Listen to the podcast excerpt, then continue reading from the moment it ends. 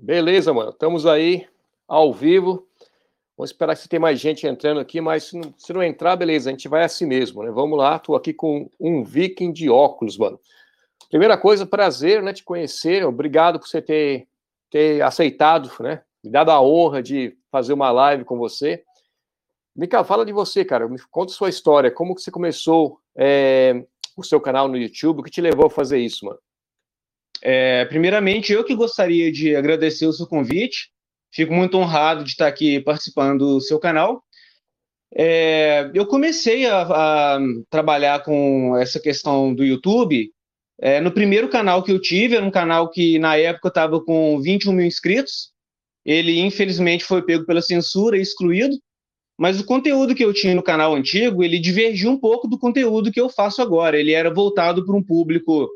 É, mas unissex, tinha muita mulher, muito homem também, de acordo com o Analytics era meio a meio, chegou uma época em que havia sessenta por cento de mulheres no canal e quarenta por cento de homens, e o conteúdo do canal era relacionado primariamente à psiquiatria, transtornos de personalidade.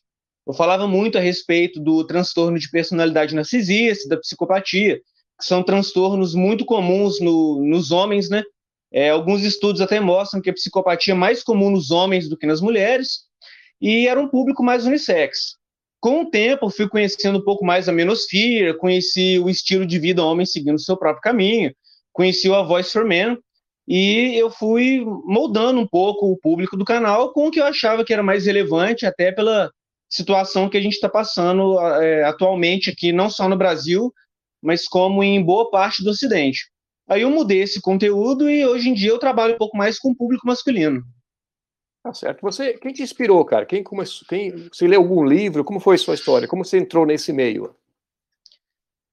Olha, é, eu acho que a minha entrada mesmo para a Menosphere, se eu me lembro bem, foi um vídeo do Paul Elam, que é o fundador do A Voice for Men. Ele fez um, li, um, um vídeo que, inclusive, foi até excluído também pela censura, mas eu tenho esse vídeo guardado. E ele se chama Como Identificar Borderlines a uma Milha de Distância. Embora fosse um vídeo que tivesse alguma relação com a psiquiatria, lidasse com os nove critérios do D S M, ele falava de um ponto de vista um pouco político, então ele juntava, ele era uma, meio, meio que uma psiquiatria forense. Ele juntava a psiquiatria e o D S M, mas sob o ponto de vista masculino, e como esse transtorno afeta os homens... É, inclusive envolvendo vara de família, alienação parental, e eu creio que essa tenha sido a minha porta de entrada para o mundo dos direitos dos homens e essa política voltada mais é, pela causa masculina. Foi através desse vídeo, que era um vídeo sobre borderline e direito dos homens no, a, a, ao mesmo tempo. Tá ligado. Eu, a minha história foi assim, cara. Eu primeiro comecei pelos P O A, né? Comecei seguindo os caras. Depois disso, eu comecei a ler o... Não sei se você leu um livro chamado The Rational Male. Já leu? Do Rollo Tomassi? Não, já ouvi falar muito, mas não tive é. oportunidade de ler ainda. Então, eu, eu li os... Se não me engano, tem três livros, né? Que é o Rational Male, o Medicina Preventiva e tem mais um que não lembro. São três livros. E ele tem o Rollo Tomassi lá, Red Pill. Daí eu sigo muito... Eu, geralmente, eu, eu sigo os caras... Eu não sigo muito os brasileiros. Eu comecei a descobrir os, os, os canais brasileiros faz pouco tempo. Eu, eu sigo o Stefan Moloney, que é um canadense. Eu, eu gosto muito dele. Ah, você, ah então, é o, é o meu favorito. E o Jordan Peterson é, também, mas o Jordan Peterson desapareceu. Você tá ligado o que aconteceu com ele, né?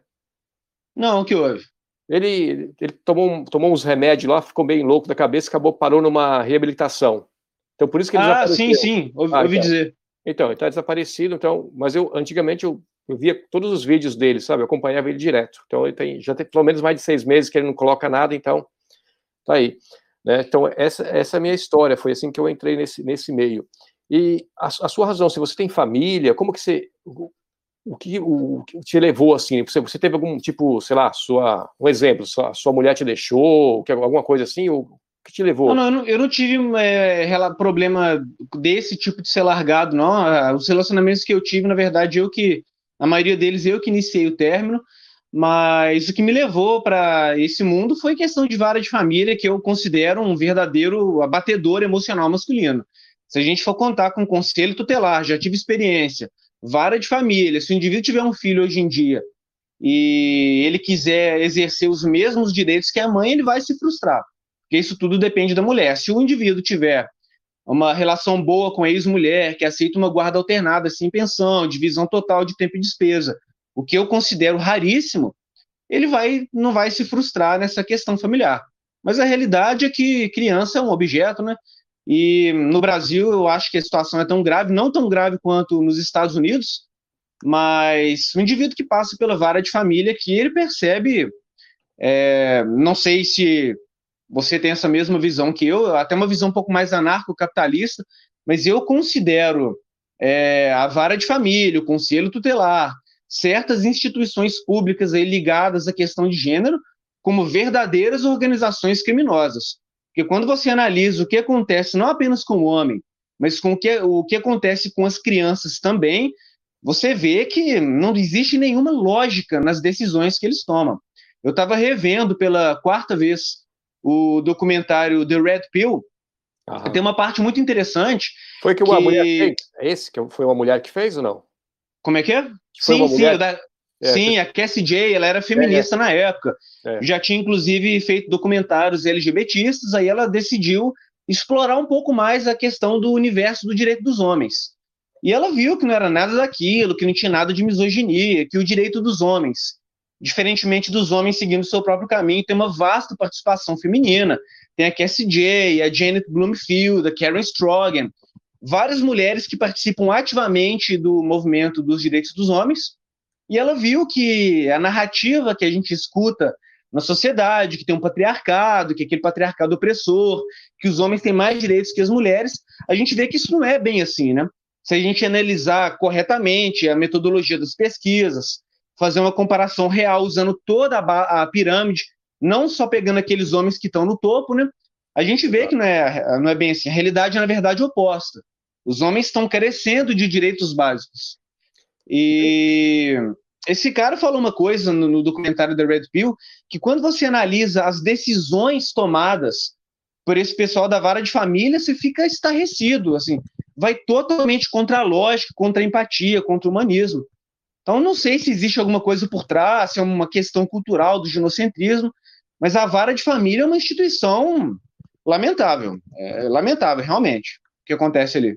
Você, por exemplo, eu tô, eu tô fora do Brasil já tem tempo, tá ligado? Eu, eu, eu saí do Brasil tem dezenove anos, então eu, eu, eu perdi quando esse avanço da esquerda no Brasil, sabe? Eu, eu perdi porque, vou falar a verdade com você, né? Eu, quando tava na Europa, mano, eu cheguei na Europa aprendendo língua, isso, trabalhando, comecei a sair, foi aquela zona, tá ligado? Eu não tava nem aí pra política.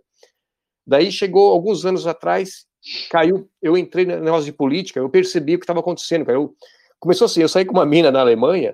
Eu tava saindo com uma alemã na boa, a mina era tipo super esquerda, mas eu nem sabia que era isso, a mina era super feminista. Ela falou pra mim assim, ah, eu sou feminista, eu pra mim, grande, daí, pra mim não, faz, não fazia diferente, era uma mulher, né, mano? Daí, se é feminista não, não muda nada, né? Daí, depois que, quando eu, ela me, eu comecei, eu, eu faço muita piada dark humor, né, mano? Daí o, ela ficava fudida comigo, tá ligado? Daí, a razão que ela terminou comigo foi porque eu, eu zoava muito, eu tinha os refugiados, eu fazendo piada com refugiado, né, essas babaquices assim, daí ela ficou fodida comigo, até meu, daí eu percebi, eu falei, caralho, daí eu percebi que tinha um monte de gente igual ela, assim, em volta, você não pode ir no Facebook, fazer um comentário que os caras vão lá, já te denuncia, daí te, te bloqueia no, no Facebook, bloqueia aqui, bloqueia ali, daí eu falei, ah, é, então eu comecei a lutar contra essa, no caso, o meu, o meu canal é mais para lutar contra esse politicamente correto, né, e você acha que quando começou a esquerda a tomar poder no Brasil, foi aí que começou tudo piorar mesmo, cara?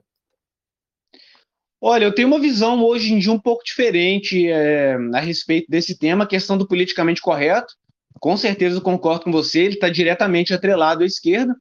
É, eu cresci num grupo de esquerda, né, eu andava muito com a galera do rock, e o pessoal metaleiro, que, pelo menos aqui no Brasil, eu é. sei que na Europa tem um pessoal metaleiro que está mais ligado aí a uma direita, né, até a direita alternativa nos Estados Unidos, mas aqui no Brasil o metaleiro é tudo esquerdista, cara. Aí eu comecei a perceber, a maioria esquerdista, pelo menos onde, na cidade que eu tinha, noventa e nove por cento, sem exagero, eram pessoas de esquerda, e muitas vezes nem uma esquerda social-democrata, esquerda socialista, radical mesmo, e ah. o politicamente correto ali reinava, mas... E que cidade é, cara? Onde você cresceu? É, eu nasci em Belo Horizonte, capital de Minas ah. Gerais, e, e morei a vida inteira em Barbacena, que é uma cidade interiorana. É, foi até o palco do Holocausto Brasileiro, né, os horrores que aconteciam ali com o pessoal que tinha sido internado, e eles davam choque na cabeça do pessoal até cair a luz da cidade. Verdadeiro horror, né? Indústria da loucura. Aí hoje eu tô morando no Rio, faz dois anos que eu vim para cá. Ah. Eu até me sinto mais livre politicamente aqui, que eu sofri muitas represálias sociais, ostracismo quando eu fiz o canal, principalmente que não é um, é um canal que tá um pouco fora da janela de Overton, né? Não é um canal simplesmente antifeminista, a gente aborda outras questões, como o ginocentrismo, que eu considero feminismo um dos tentáculos do ginocentrismo. Aí você fica um pouco difícil é, de conseguir ter uma interação com quem conhece o seu trabalho, porque é um tipo de coisa que gera um preconceito muito forte, né? Aí numa cidade grande eu me sinto mais livre para poder me manifestar politicamente sem ter que ficar escondendo o meu rosto. Então aí, por exemplo, no Rio de Janeiro, cara, você não sofre nenhum problema, sei lá, tá andando na rua, de repente algum, alguma mulher feminista, um, aqueles homens afeminados querem te atacar, não, cara? Não, já aconteceu de pessoas ficarem olhando para mim fixamente, eu saber que elas me reconheceram, mas repre... já aconteceu também de inscritos que apoiam, e esses geralmente param para conversar, falam assim, pô, vi seu canal, tava agora na academia ouvindo o Dom Sandro Malhano, te encontro aqui, que coincidência. Mas represália mesmo de é, pessoas na rua, não. Na minha cidade eu sofri muita, muita ah, é. mesmo. É porque eu divulgava os trabalhos que eu fazia, eu não prezei pelo anonimato. Porque eu acho que se o indivíduo ele luta por um ideal, aquele ideal é nobre, ele é um ideal que se baseia na honra, nos, ver, nos direitos verdadeiramente iguais. Não tem por que ele se esconder, né? Eu acho que todo, é, Schopenhauer tem uma frase interessante, que a verdade passa pelos estágios, ela é ridicularizada, ferozmente atacada e depois tida como verdade. Então acho que a gente tem que bater de frente mesmo, tem um custo. Eu acho que é meio que uma revolução, né? Apesar de eu não gostar muito dessa palavra, né? Que esse ideal revolucionário está sempre atrelado à esquerda. Mas eu vejo que no direito dos homens a gente está passando de fato por uma revolução. Nos últimos cem anos o, o movimento feminista bateu forte aí na questão de direito das mulheres, as mulheres sempre foram muito reivindicativas, e o homem sempre ficou muito inerte. Agora, com todas essas aberrações jurídicas, eu vejo que o homem está começando a reagir, e isso é bom, mas eu sofri represália também no Facebook, eu tenho até um print que eu guardei, eu me lembro uma vez que eu tinha feito umas certas postagens, e o canal sofreu alguns ataques organizados, orquestrados por grupos de borderlines. E eles pegaram uma foto minha e espalharam em vários grupos falando que era violador de mulher. Você vê o absurdo, uhum. né? Coisas que poderiam culminar até num linchamento, mas não deu em nada, não. Mas a gente sofre, sim, um certo tipo de ostracismo. E você acha assim, por exemplo, eu, eu, eu dividi assim, né, cara? Por exemplo, você acha que o movimento né, de, de homens está mais ligado à direita e o, mulher, e o movimento de mulheres está mais ligado à esquerda? Você acha que está dividido assim também ou não? Olha, no geral... eu diria que sim, só que isso tem mudado, principalmente que tem havido um descontentamento muito grande com o pessoal dos direitos dos homens e do, do pessoal que segue o estilo de vida homem seguindo o seu próprio caminho, com o governo atual, que é considerado um governo de direita, porque ele está aprovando muitas políticas que seriam consideradas feministas, né, tornando a lei Maria da Penha mais severa. É, muitas deputadas que estavam ligadas ao P S L têm pautas abertamente misândricas. Então eu vejo que a, o pessoal tem tomado a consciência que o direito dos homens ele mostra uma, uma via alternativa, que está fora da direita e fora da esquerda. Que eu, pessoalmente, eu vejo muito tradicionalismo misândrico ligado à direita também. Eu acho que os conservadores, de forma geral, embora eu simpatize com o paleoconservadorismo, eu acho que eles têm uma parte muito grande nesses problemas que a gente está vivendo. Certo. Então eu acho que está fora da direita e esquerda.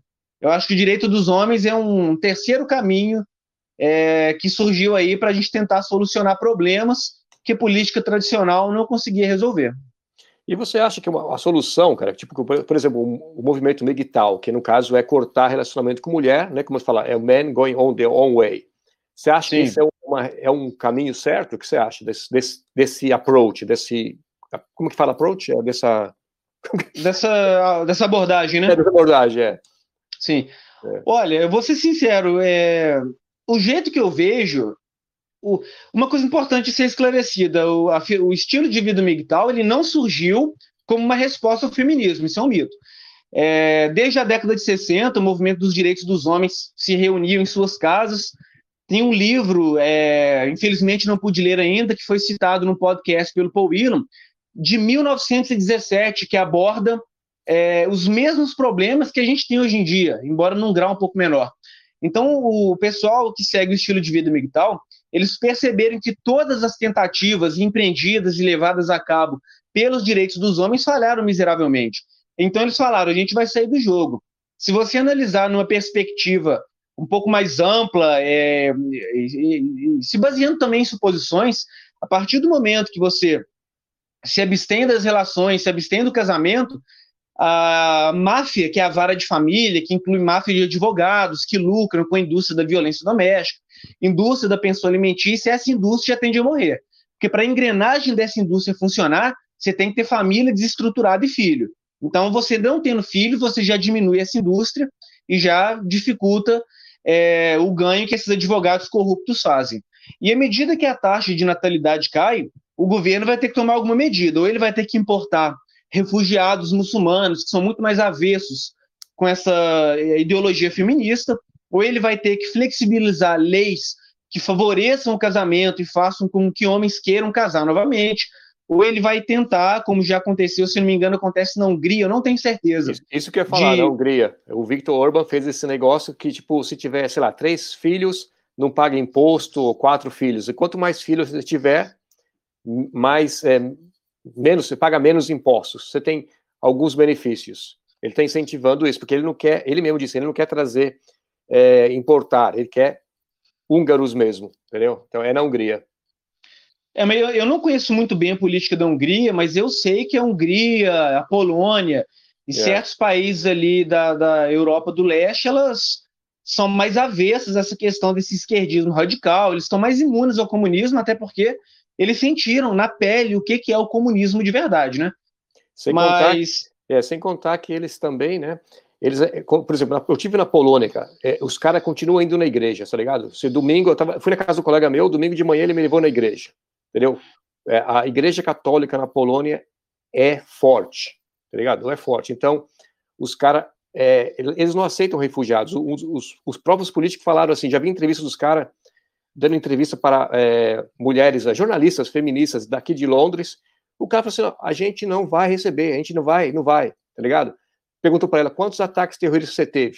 Quantos a gente teve? A gente teve zero, então a gente não vai. E o cara falou assim, na cara dela, a gente não vai, não vai, pronto, não vai receber ninguém, e foda-se, entendeu? O cara foi lá, foi macho mesmo de falar isso, e ela ficou com aquela cara de bosta dela lá, ah, entendeu? Entendeu? É, é, é, Polônia, é tipo Polônia, Hungria, É, se não me engano, a Czech Republic também, a, a Czech Republic e a Eslováquia, esses países, eles estão fechados ali, não, eles não querem aceitar, mas a União Europeia está forçando ali, cara, estão forçando, tá ligado? Eles querem que, eles querem que abra e enfie lá, isso que eles querem, querem acabar com a família lá, entendeu? Tá, desculpa te interromper, mas eu fico revoltado com isso. com essa é, realmente é um cara. problema sério, essa, é. É um multiculturalismo, na verdade, se a gente analisar a realidade do multiculturalismo, você não tem culturas verdadeiramente diversas. Você acaba com a cultura local e o multiculturalismo é que todas as culturas têm seu ponto positivo, menos o ocidental. O ocidental é inerentemente ruim, né? Certo. A gente sabe que esse discurso aí, ele é conversa para boi dormir. Vou fazer uma pergunta, o pessoal está aqui, gente, olha só, obrigado pela Michele, a Michele Pusset de Campos, ela perguntou, Viking, o Viking, né? Eu vou chamar de Viking uhum. de vez em quando, porque eu estou acostumado a falar Viking. Sim. Por que você se identifica como Viking se você é descendente de libanês? É, na verdade, eu já falei sobre isso no canal, é mais, é mais um nome histórico, é um, um nome artístico, né? Até uhum. porque eu não admiro tanto a cultura dos vikings, assim, eu gosto mais é, da história da Britânia, eu admiro até mais o Alfredo, que ele era, na verdade, um cristão e que conseguiu lutar contra o Guthrum. Eu não sou cristão, não, nunca fui. Mas uhum. eu, hoje em dia eu respeito bastante o cristianismo, até porque eu vejo que o cristianismo está sob ataque, né? É, o cristianismo está sofrendo bastante na mão é, de todo esse politicamente correto e essas novas políticas que a gente tem visto por aí. Mas é só um nome artístico, é um nome para mais chamar a atenção, um nome que fixa, né? Fica um nome um pouco engraçado, né? Um viking de óculos. Você conhece? Mas... Não, não. Você é conhece? Minha irmã. Conheço. Ah, sua irmã. Ah, porque ela está fazendo um monte de pergunta aqui, ó. O seu pai pagava pensão para sua mãe? Eu acho que não. Uhum. Daí ela perguntou também assim, você não gosta de muçulmanos, mas você, de- você descende de árabes? É sua irmã mesmo, ela, cara? Ela gosta de você? É, a gente tem alguns debates ah, políticos, a gente ah, já teve, ela, ela é feminista, né? Ela pode ah, até entendi. falar aí, ela, ela é de esquerda, mas ah. ela é irmã por parte de pai, ela sempre morou numa cidade distante, a gente não teve tanta proximidade, mas ela tem ideais políticos um pouco diferentes dos meus, né? Ah, mas entendi. Essa questão de, de descendência, eu acho que isso não é muito relevante, até porque se a gente analisar o problema que as pessoas têm com os muçulmanos, é, na verdade, um problema com a cultura deles, e não com a etnia. Eu acho uhum. que as pessoas, elas confundem muito essa questão é, de achar que é um preconceito, uma xenofobia contra a raça deles, até porque existem pessoas que são cristãs e vivem no Oriente Médio, né? Na Síria, eu conheci um, um rapaz da Síria, outro dia ele estava vendendo é, esfirras, eu conversei com ele, ele falou que tem cristão na Síria também. Então, acho que não é uma questão de etnia, mas uma questão de cultura. E a minha família não preservou a cultura árabe, né? Ah, entendi. Então, é, pode fazer pergunta dela, que ela tá perguntando um monte de coisa aqui, mano. Você vê seu filho? Ela perguntou.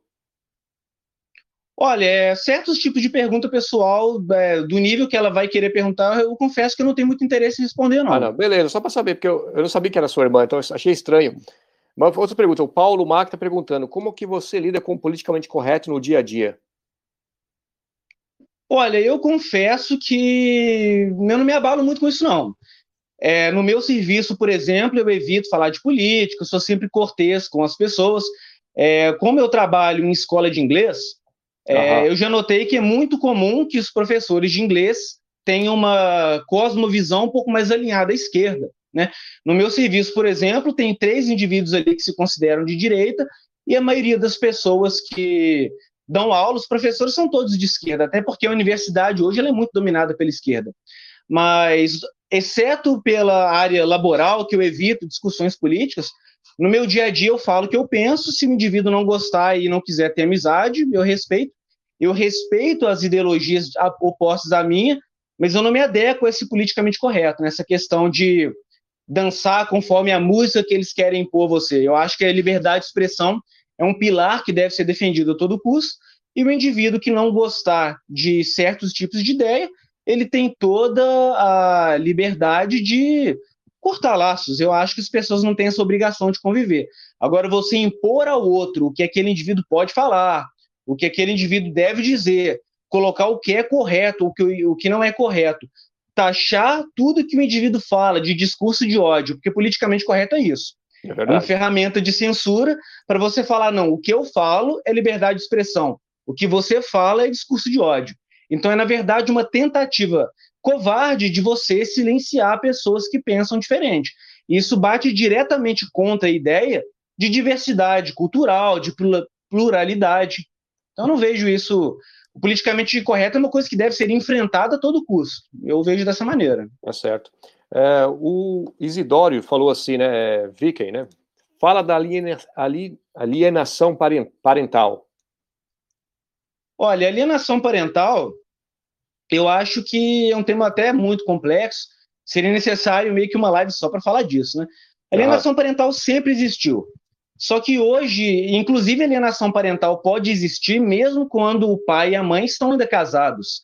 É, só que hoje a alienação parental tem sido favorecida porque o sistema jurídico está totalmente do lado da mulher. O conselho tutelar está totalmente do lado da mulher. A vara de família está tudo totalmente do lado da mulher. E a gente tem uma narrativa de demonização dos pais. É, eles usam pesquisas fajutas, distorcem dados, usam falácias argumentativas, como a falácia da falsa causa, para tentar dizer que os pais não estão querendo conviver com os filhos. Eu participo de grupos de alienação, isso é uma verdadeira mentira. Da mesma maneira que existem pais que não querem conviver com os filhos, existem mães que abortam, que dão o filho para adoção, que colocam o filho para a avó materna criar. E é, alienação parental, eu vejo que é um problema que sempre existiu, mas que tem sido favorecido por essa narrativa misândrica e genocentrista que o Ocidente todo está passando. Essa desigualdade de direitos, né? O pai hoje em dia virou banco, ele só serve para pagar pensão, ele não tem os mesmos direitos em relação às crianças, e a alienação parental ela está diretamente ligada ao transtorno de personalidade histriônica, borderline. Existem estudos a respeito disso, que esses indivíduos ele tem uma, eles têm uma personalidade que favorece esse distanciamento entre pai e filho, que é o medo de abandono, é acreditar que a criança vai gostar mais do outro pai. Muitas vezes, uma inabilidade em aceitar é, o término do relacionamento. É, isso favorece essas condutas que a gente vê é, que configuram alienação. Beleza. Alienação mais leve, que ela pode culminar em falsas acusações da Maria da Penha. Aqui no Rio de Janeiro, por exemplo, de acordo com a pesquisa da Glicínia Matos, oitenta por cento das acusações de abuso sexual infantil são falsas, e elas geralmente acontecem quando o pai arruma uma outra mulher, uma outra relação, ou quando ele pede a guarda. Então existe um, um fator muito grande da inabilidade de aceitar o término. Aí usa o filho como um instrumento de vingança. Mas existem pais que alienam também, embora seja menos comum, né? Mas também existe. Tá certo. Sua irmã tá metendo o pau em você aqui, cara. Entendeu? Não, não fui eu que convidei a sua irmã, nem sabia que você tinha irmã, tá ligado? Tá metendo o pau em você aqui nos comentários. É... O outro perguntando aqui, mas você tá, você tá fazendo algum livro? Você está escrevendo um livro ou um audiobook? É isso que você tá fazendo ou não? Eu vou começar a fazer ah. um audiobook, sim. Eu tenho alguns livros interessantes aqui, é O Sexo Privilegiado, é Feminismo, Perversão e Subversão, e eu pretendo converter esses livros em audiobooks. Certo. A sua irmã disse que não está metendo o pau em você, entendeu? Só está fazendo perguntas, isso que ela falou. É, você pretende sair do Brasil algum dia por questões econômicas? Olha, eu acho que sair do Brasil é um pouco difícil, porque... eu não tenho uma condição financeira muito boa, né?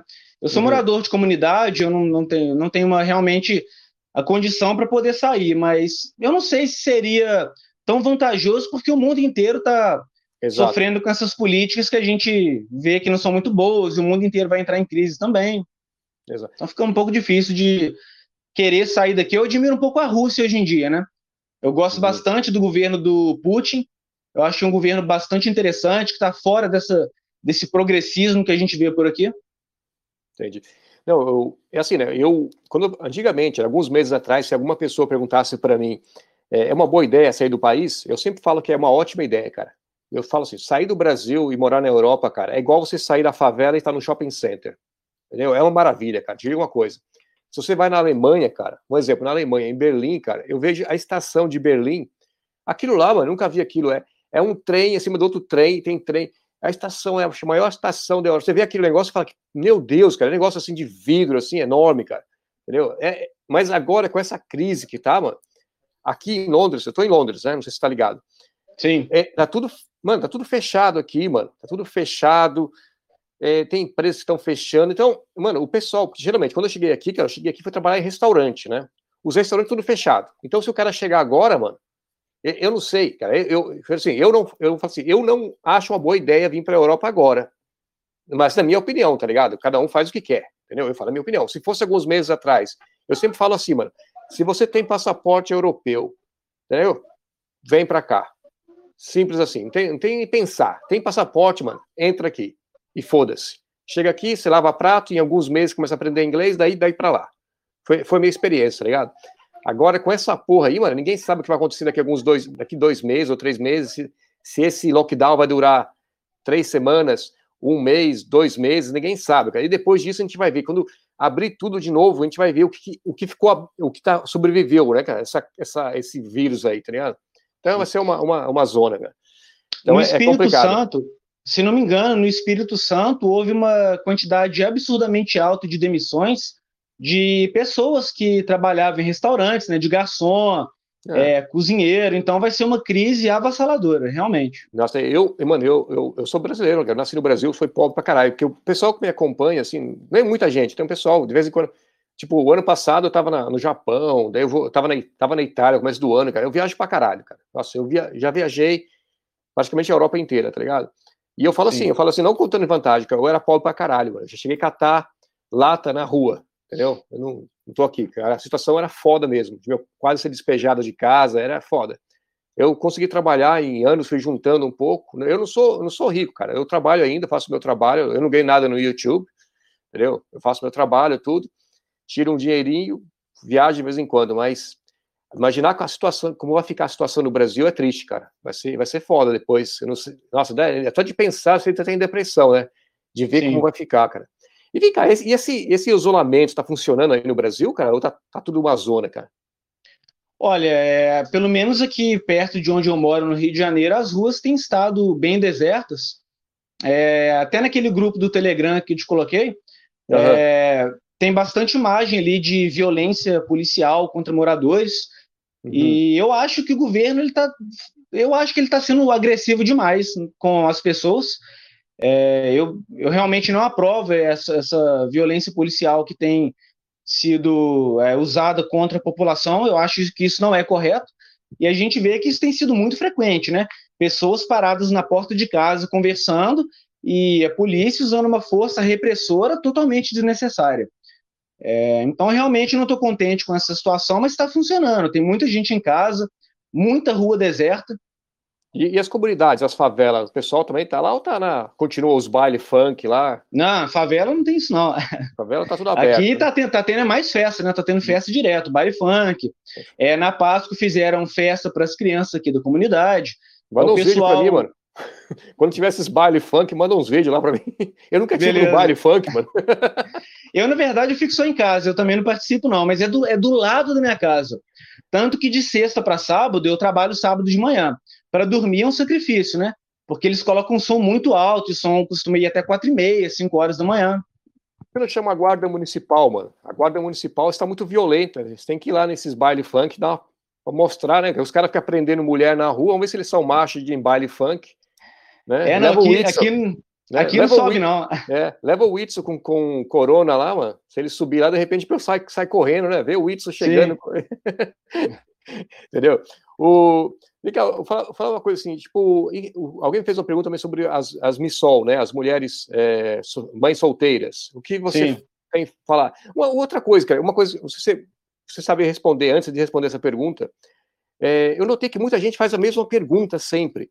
É, mãe solteira, mãe solteira. Você acha que já chegou uma hora que todo mundo já devia saber disso? É, todo mundo já sabe o quê? Porque uma mãe solteira é fácil, né? Você chega, na, você, você encontra uma mulher, você vai lá, vai sair com a mulher, daí você chega na casa da mulher, tem três filhos lá, né, mano? Não tem como esconder, né? Sim. Daí o cara, daí o cara é decisão do cara, mano. Você tá afim de sair com a mulher com três filhos ou não tá? É simples, entendeu? O que você acha disso? Você acha que, por que você acha que tem que continuar re- respondendo a mesma pergunta? Porque se você é uma mulher com três filhos, você pega e fala, não, desculpa aí, tchau, e pronto, né, mano? Simples. Agora, se o cara decide se envolver com mulher de três filhos, o problema é dele, mano. O cara escolheu isso. O que você acha disso?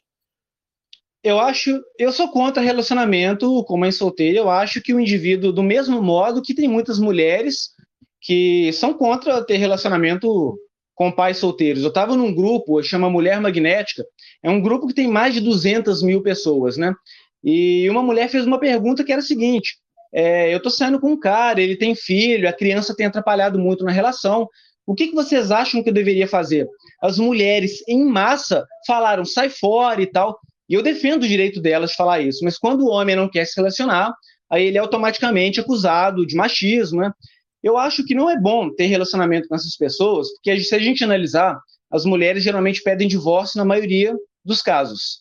É, oitenta por cento dos filhos de pais separados sofrem alienação parental. Hoje a gente já está vendo pensão socioafetiva. O cara mora com uma mulher que tem filhos, ele pode acabar tendo que pagar a pensão para um filho que nem é mesmo dele. E existe também um elemento cultural. Essas mulheres hoje em dia estão abandonando os maridos por qualquer coisa, porque elas sabem que elas vão futuramente poder arrumar um outro cara. Então, acho que o preconceito ele tem uma função social importante de manter a família íntegra. É, eu acho que quando o indivíduo se relaciona com uma mulher que já tem filhos, além de ele se expor a um risco, que não é um risco que vale a pena, se você analisar custo-benefício e risco-benefício, você também está contribuindo com uma cultura que, se a gente analisar do ponto de vista familiar, é muito ruim. E a família é a base da sociedade. Então, eu, pessoalmente, não acho legal ter relacionamento com mulheres que já tiveram filhos, mas se o indivíduo, mesmo após saber os riscos que ele corre, e ainda assim ele tomar a resolução de se relacionar com uma mulher que já teve filho de uma relação pregressa e é a escolha dele, né? Entendi, entendi. Sua irmã continua metendo pau em você, ou fazendo perguntas. É. Tá lá. Ela tá brava, mano. Não sei o que você fez pra sua irmã, mas ela tá brava. Ela é feminista, comunista, é. admiradora de Fidel Castro, ou ela não gosta muito da minha posição tá... política, né? É, por isso que ela tá brava lá, então. É. E vem cá, uma outra coisa, assim, é... você pensa em seguir alguma carreira política, né? Você não acha que tem que ter mais homens É, que defenda os direitos dos homens, no caso, porque só tem homens, os, esses homens que estão na política, mesmo os, de, os da direita, os caras pegam pega o poder, os caras fazem mais lei para fuder com os homens. Você acha que não está na hora de ter uns homens lá que pelo menos igualar o campo, né, mano? Vamos fazer uma coisa assim, entendeu? Não fazer só leis contra homens, mas também fazer leis justas, no caso. Não é, o, meu, o que eu defendo assim, não é que fazer leis contra as mulheres ou contra homens, fazer lei justa, tá ligado? É, sim. Se, tipo, sei lá, se o cara tem Se tem um filho, sei lá, cada um fica três dias com o filho, não sei, cara, eu não tenho filho, então eu não sei como que faz com os filhos, tá ligado? Se, se fica uma semana com o filho, eu fico outra semana, ou, ou sei lá, o que você acha disso?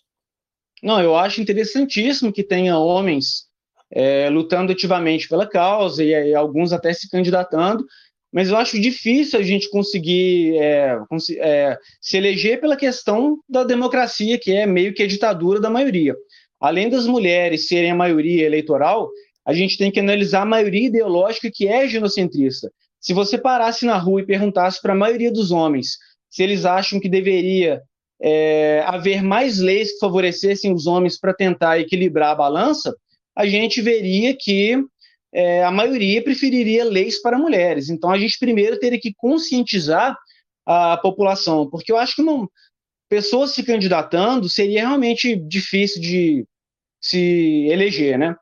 Eu não sei se é uma luta que daria certo agora. Eu vi no, é, que na Espanha, né, o Partido Vox ganhou algumas é. cadeiras lá no Congresso e é, uma das pautas dele é a abolição do equivalente à Maria da Penha para a gente poder fazer uma lei que atenda é, as mulheres, que atenda os homens, os idosos e as crianças e não uma lei totalmente sexista que não dá o direito ao contraditório que pratica a inversão do ônus da prova e que, na verdade, existe para criminalizar a masculinidade.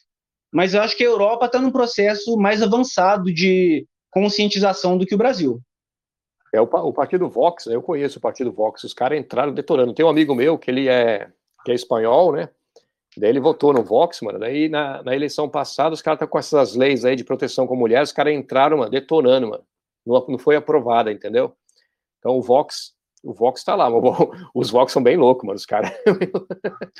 eu, eu confesso que eu gosto deles, eu até é. brinco, às vezes eu faço algumas postagens fazendo a comparação entre as políticas do governo Bolsonaro e as políticas do Vox.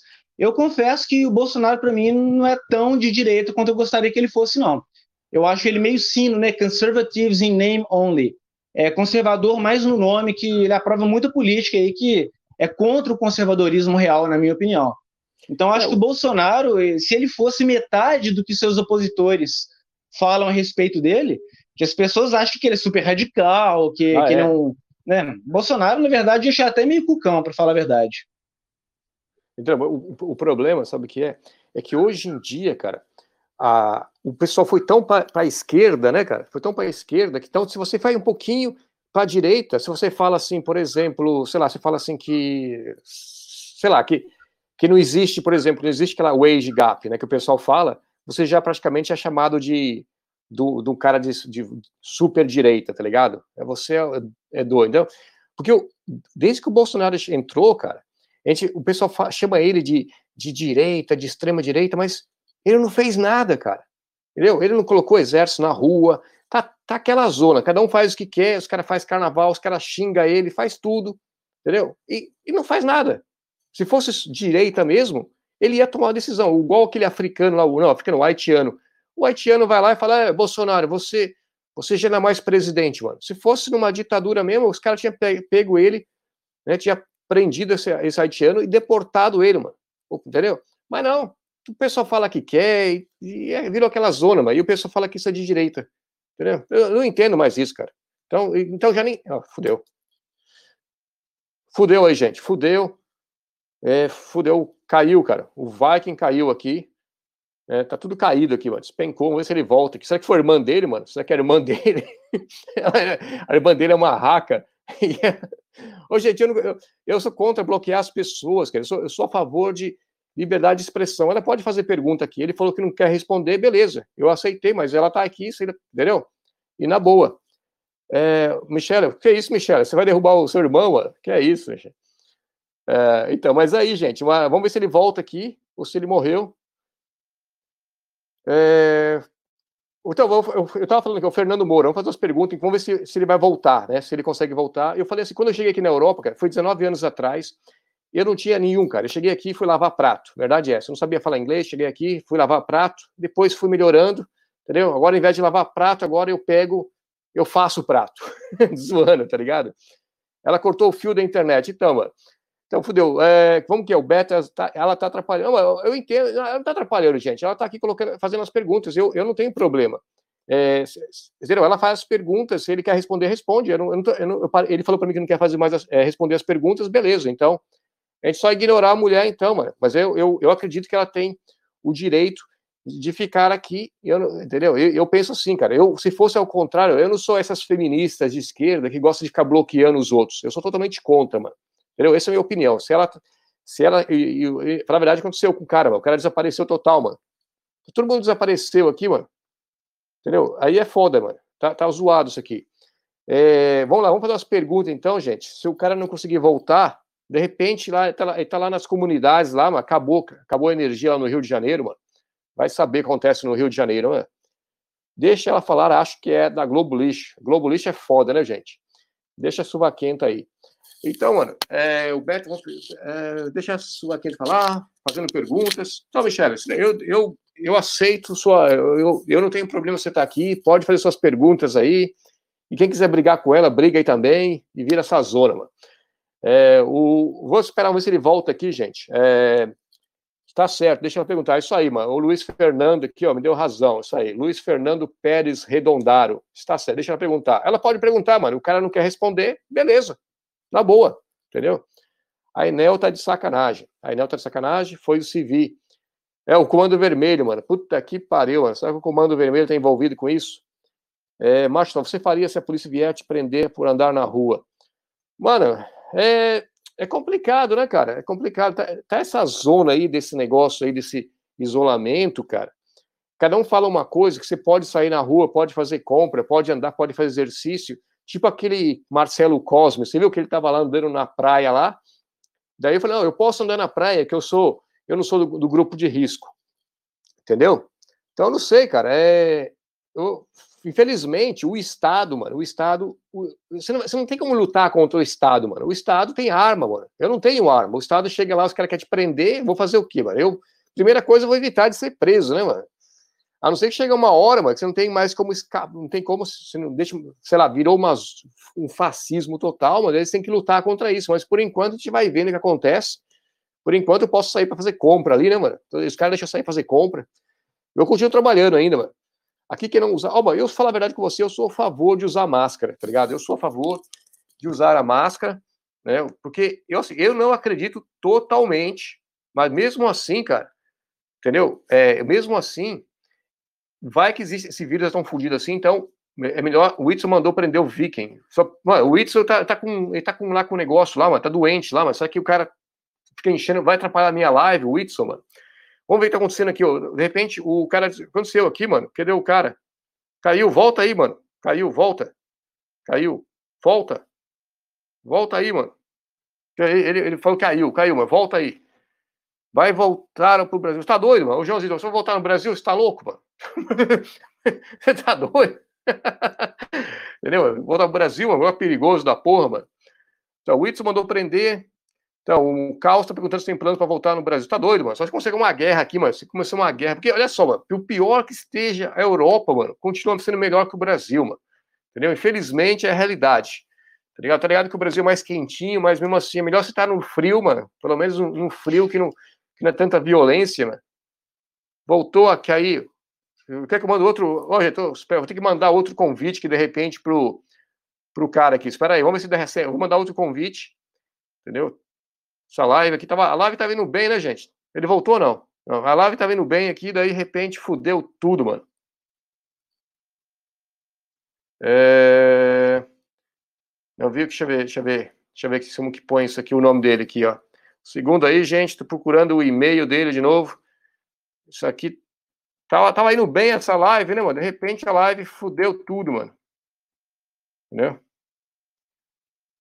Então, gente, eu mandei o convite novo pra ele, tava maneiro. Fala aí, Paulo, Mac. Tá crescendo. Então, é, ignora comunista, porra. Isso aí, gente, vamos ignorar. É, mas eu não esperava que ia ter irmão do cara aqui, mano. Irmão dele que era bravo. É melhor Londres a Cracolândia. Mano, falava, o cara perguntando assim, mano, eu tenho, eu tenho um apartamento, né, na verdade uma kitnet na, na Cracolândia. Volta aí, mandei de novo, ó, ó, mandei de novo, que eu mandei o convite, mandei, mandei outro convite, outro convite. Mano, era para entrar o outro cara aqui, mas é complicado. Aqui, entrei, vamos lá. Então, mano, eu tenho uma, um apartamento lá na Cracolândia, uma kitnet lá, mano, no meio dos drogados lá, e aquela porra do pé na cova e do, do Dória, falaram que ia limpar aquela porra lá, mano. Entendeu? O Vic ligou para ligar para a irmã dele. Pode ser também, mano. Então, eles estão fazendo... Antes de pegar, seguir a live dos dois. Imagina os dois brigando, cara. Seria, seria melhor que a live, né, mano? Colocar os dois irmãos, um brigando com o outro. O irmão, um é de direita, a irmã é de esquerda. Daí os... Meu, isso, eu, eu, eu pagaria para ver uma live bem louca dessas, mano. O Vic tem umas ideias maneiras, mano. Paulo, a Globo Lixo. Então, gente, eu tô assim, né? Eu, eu tô me segurando um pouco nessa live. Vou explicar por quê, gente. A última live, as últimas duas lives que eu fiz, o que aconteceu? As últimas duas lives que eu fiz, eu levei é, strike por discurso de O D I O, tá ligado? O D I O. Entendeu? Então, é... Exato. O... o O operário quer entrar nessa live também, mas o operário... Pô, mano, operário, eu te mandei o link, mano. Eu não sei o que fazer aqui. Eu mandei o e-mail, mano. Eu tô, tô, tô, eu tô falando com o telefone ao mesmo tempo. Eu, eu, eu mandei. Eu, eu mandei o e-mail, cacete. Tá no e-mail aí. Alguém entrou. Não, o Vic entrou de novo. O Vic vai entrar de novo. Fala. Então, gente, tá entrando de novo aqui, ó. Então... O Guilherme está aqui. Vou agradecer o pessoal que está aqui, ó. O dezenove, dezenove está aqui, o Paulo Mac, o João Isidoro, o Chão Operário. Eu estou tentando chamar, mano. Eu estou chamando o pessoal, mas sei lá, mano. Eu mandei os convites.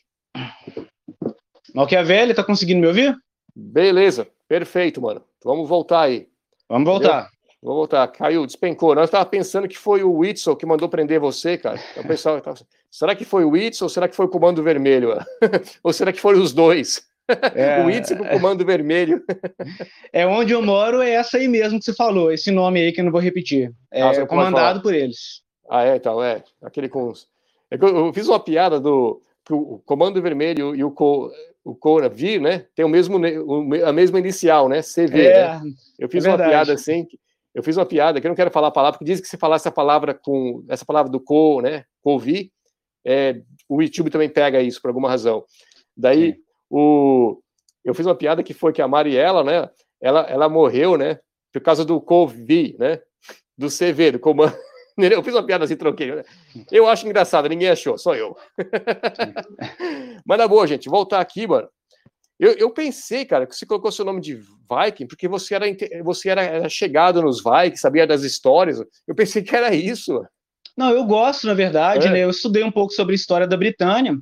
Eu uhum. gosto um pouco da história da Britânia desde a época dos celtas, de Carátacos, da Bodiceia, é, do, da época dos romano-bretões, até a chegada dos anglo-saxões ali em setecentos e noventa e três, no mosteiro de Lindisfarne. Eu gosto muito dos vikings, acho interessantíssimo também a influência que as línguas escandinavas, que também são germânicas, tiveram na língua inglesa, mas como modelo de vida eu não acho tão interessante, né? É uma cultura um pouco mais bárbara. Mas eu gosto, sim, dos vikings, eu acho interessantíssimo, mas não como modelo de sociedade, né? Ah, beleza, né? Tem um comercial, cara, não sei se você viu o comercial da Scandinavia Airlines, daí, eles falando da cultura da Escandinávia, né? Daí parece um homem afro que os nossos descendentes vikings, entendeu? O pessoal caiu matando. É tudo politicamente correto, tá ligado? Mas, pô, é. Os caras chutaram o pau da barraca, né? Também não, né? Mas agora fala assim, ah... os meus descendentes zulus. Eu falo, pô, não faz sentido, mas é engraçado essa esquerda com essas ideias, né? Entendeu? Eu vejo que nesse contexto da Escandinávia, eu acho que o politicamente correto e o feminismo, o marxismo cultural estão tão fortes que na Suécia já tem até um partido extremamente radical, não sei se você está familiarizado com ele, que é um movimento de resistência nórdica. É, até um, é um partido N S, para você ter uma noção, né? Então, eu acho que quando a gente tem radicalismo de um lado, a gente tende a ter um radicalismo reverso para tentar equilibrar a balança. Ah, então, certeza. Por isso, o radicalismo não é muito bom, né? Uhum. Tem um cara perguntando aqui se você é hipster. Eu gosto de fazer artesanato, eu vendo na rua também. Eu não me identifico tanto com a cultura e o movimento hippie, mas eu gosto de arte, eu acho que a arte é importante na uhum. nossa vida. Eu tenho amigos que são artesãos, que são músicos.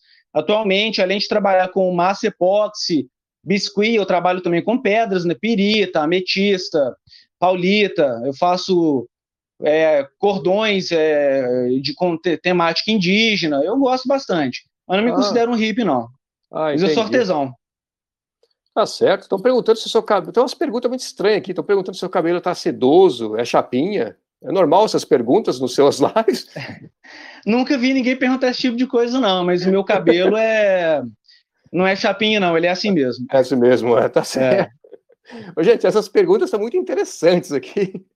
O, o Beta... Você conhece o Beta Auslander? É o cara que mora na Alemanha? De nome assim, eu não, não sei, mas me um parece canal, familiar. Ele tem um canal, né? Daí ele tem um, ele tem um canal lá, ele, ele é um cara que faz exercício, né? Um personal trainer, parece. Tem, se você procurar o canal dele, você vê ele de cueca fazendo um peso, tá bom? Ele devia avisar essas porra, né, mano? Você vai no canal dele, você vai ver ele fazendo exercício e tá lá de cueca levantando peso, mano. Entendeu? Ele mas deve cueca... ser para atrair um público mais feminino, será que não? É, é, não sei, cara, não sei que tipo de, de público ele vai atrair.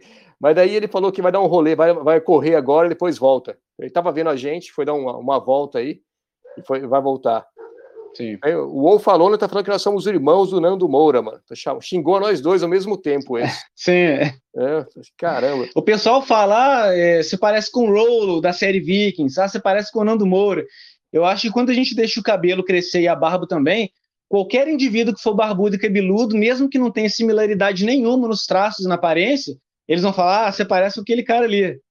Certo, certo. Eu notei que tem muita mulher que, tirando sua irmã, né? Tem, tem sua irmã, tem outras mulheres aqui que ela... Você tem bastante gente é, do, do, do, feminina, bastante mulheres seguindo o seu canal, cara? Olha, tem muita mulher que não gosta do conteúdo, não. É, tem muito ah. hater, né? Ah, é, especialmente dos grupos relacionados a transtornos de personalidades. Mas o público é mais masculino. As mulheres que estão no canal, exceto por uma minoria insignificante, a maioria não gosta mesmo do conteúdo e está é. ali para ver o que, que se passa no mundo masculino, né? É, porque tem... Mas aqui, essa foi uma pergunta boa. A Nathalie, a Nathalie Wendla, ela perguntou assim, como é, que, como é ter uma irmã comunista e feminista? Que merda, kkk. Que, como você acha? Como é, que você sente? Eu acho que... Como eu falei, eu não tive muita proximidade com ela, porque ela sempre morou em outra cidade, é irmã só por parte de pai. Então, as vezes que nós tivemos contato, foram poucas vezes, era, ela ia, ficava nas, nas férias lá em casa, mas nunca foi uma relação verdadeiramente familiar. Mas em questão dela ter esse tipo de pensamento, acho que é direito dela, eu simplesmente não concordo, e eu acho que ela tem mais dificuldade em me respeitar do que eu respeitá-la, porque ela não aceita mesmo que a pessoa seja, por exemplo... entre aspas, de extrema-direita, né, como eles gostam de falar. Mas se ela quiser seguir esse tipo de ideologia, a vida é dela, não tenho nada contra. Entendi, entendi. O operário, você conhece o operário, né? Conheço, conheço é, sim. Ele quer entrar aqui, só que eu, eu mandei o convite para ele, não sei o que está acontecendo de errado, que ele não está conseguindo entrar, eu não sei o que fazer, cara. Entendeu? Mas vamos ver se tem outras perguntas aqui, cara. Ah, vem cá, uma pergunta para você, vamos fazer uma pergunta assim... Vai ter, vai ter essa crise agora, tá ligado? Sim. É, o, qual, o que você pensa, conselhos para, de repente, para, o, para as pessoas, homens, mulheres que estão seguindo aqui o canal, o que você aconselha para se prevenir dessa crise? Se, se é que tem como se prevenir agora, né, cara? É realmente uma pergunta um pouco difícil de responder, porque a gente não sabe o que o futuro nos reserva. Mas eu acho que um ponto já que as pessoas deveriam começar a considerar é tentar gastar com mais parcimônia, que a gente não sabe ah, quão assoladora será a crise, então gastar menos dinheiro, já se precaver, tentar uma, ter uma fonte secundária de renda também, que é o que eu faço aqui, eu, como eu, eu pago aluguel, né? Eu moro sozinho aqui, eu não tenho muito conhecido no estado, eu tenho alguns amigos que eu fiz aqui na comunidade, mas no Rio de Janeiro não tem nenhuma fonte de amparo caso algo dê errado. Aí eu optei por ter duas fontes de renda. Eu trabalho com o meu trabalho principal, que são as aulas de inglês, e trabalho também com os artesanatos para a gente ter um dinheiro reserva, né? Eu acho que em época de crise, independentemente se a pessoa tiver é, uma casa própria ou não, morar com familiares ou não, acho que ter uma fonte de renda secundária e um dinheiro guardado é uma decisão prudente que todo mundo deveria ter. Que a gente sabe que, a gente, que tem gente que ganha até relativamente bem, a pessoa coloca a mão no dinheiro, ela já gasta tudo, não pensa muito no futuro, né? Então, acho que a gente tem que pensar no agora e no depois, ser bastante prudente, ter economias para momentos de necessidade, que é o que eu estou fazendo. Tá certo. O Everton está perguntando aqui, cara, vocês acham que a direita no Brasil vai enfraquecer com todos os políticos e imprensa indo contra, o te... contra e tentando piorar a crise, ou pode se fortalecer pela raiva do povo? Eu acho que a direita vai enfraquecer porque, além dela estar muito desunida, tem a questão também do movimento dos homens que está ficando cada vez mais forte. E eu, pessoalmente, como eu falei, eu estou descontente com o governo do Bolsonaro, não me agrada o que ele está fazendo, especialmente em questão de gênero, e essa desunião do governo, a mídia toda contra ele, essa questão dos direitos dos homens não estarem se sentindo representados pelo presidente. Então, eu acho que o governo Bolsonaro ele vai ser um pouquinho enfraquecido, sim, eu vejo isso.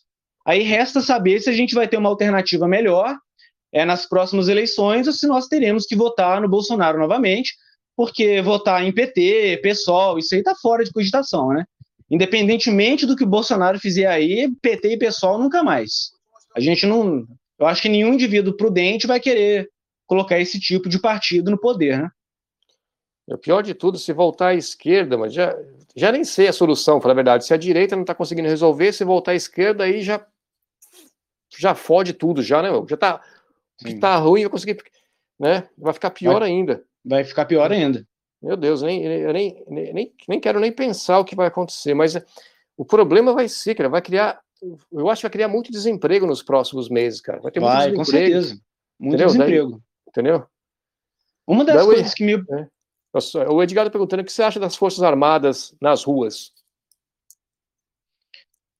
Olha, é, eu tenho uma visão um pouco mais libertária em relação a, ao Estado atual, né, que é o Estado mais genocentrista, um pouco policialesco aqui no Brasil, não tanto, né, mas é, tem havido um certo tipo de, como que eu poderia dizer, É, as pessoas têm vangloriado muito é, a, até a polícia militar, depois da, da, do governo Bolsonaro.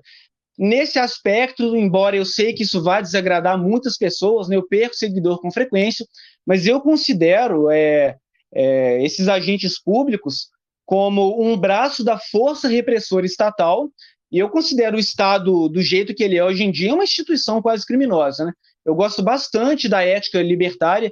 Eu não me considero um libertário, eu simpatizo com o libertarianismo, mas é, a, a, as forças armadas, os agentes públicos, irem para a rua, bater no cidadão, muitas vezes sem ter feito nada. Eu vi um vídeo outro dia, eles deram um mata-leão num senhor ah, é? que estava no Lava Jato, que dizem que o Lava Jato nem estava aberto, o senhor desmaiou no chão. Eu sou totalmente contra esse tipo de violência policial, totalmente contra. O Estado está aqui para servir o povo e não o povo servir o Estado, principalmente o Estado praticando tantas truculências desse jeito. Eu acho que está errado, é uma abordagem agressiva, não me agrada, não. Certo. A Raquel está perguntando, fala do filhote de Hitler. O que é isso? Você, você sabe o que é isso ou ela está chamando você de filhote de Hitler? Fala filhote? do filhote. Fala não, do filhote não... de Hitler. Não, não sei, sei o que, que é isso que ela, que ela quer não dizer, sei. não. Tem uma capivara na, la, na live, sei lá. Tá cheio de gente que gosta de você aqui, muita mulher... Tem umas mulheres brigando com outras mulheres aqui também, tá muito, muito legal isso, cara. Tá todo mundo brigando entre eles. Ah, interessante. Você consegue ver as mensagens, não? Eu não tô conseguindo ver, ah, porque eu tô felizmente... só com o celular, né? Eu vou olhar depois com calma. Você tá, você tá perdendo aqui, cara, os comentários, os caras brigando com a sua irmã, outra mulher brigando também, tá? Virou, virou uma, uma zona, isso. Agradeço pelo pessoal aí que tem é. ficado ao meu lado esse tempo todo aí, que a gente sabe que quando o indivíduo decide se voltar contra o genocentrismo, ele vai ter represália de todos os lados, né? Muitas vezes até da própria família. É uma coisa natural que a gente vive numa hegemonia política e o homem ele está totalmente desprovido de ah. é, direito de fala, desprovido de direitos legais, então acho que é uma reação natural mesmo. Eu acho que quem se expõe, mostra o rosto, está mais sujeito a esse tipo de coisa.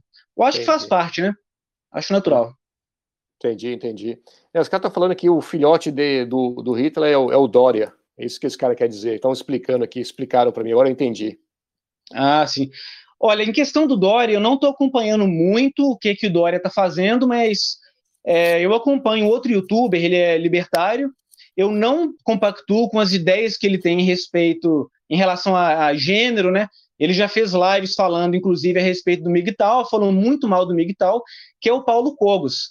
E o Paulo, ele enfrentou o Dória, ele foi numa manifestação em São Paulo, ah, é. e ele é, falou que o que o Dória estava fazendo não era muito correto, e eu vi no canal dele que ele sofreu uma represália do governo, não sei se é verídico, que é. ele poderia culminar é, na penitenciária.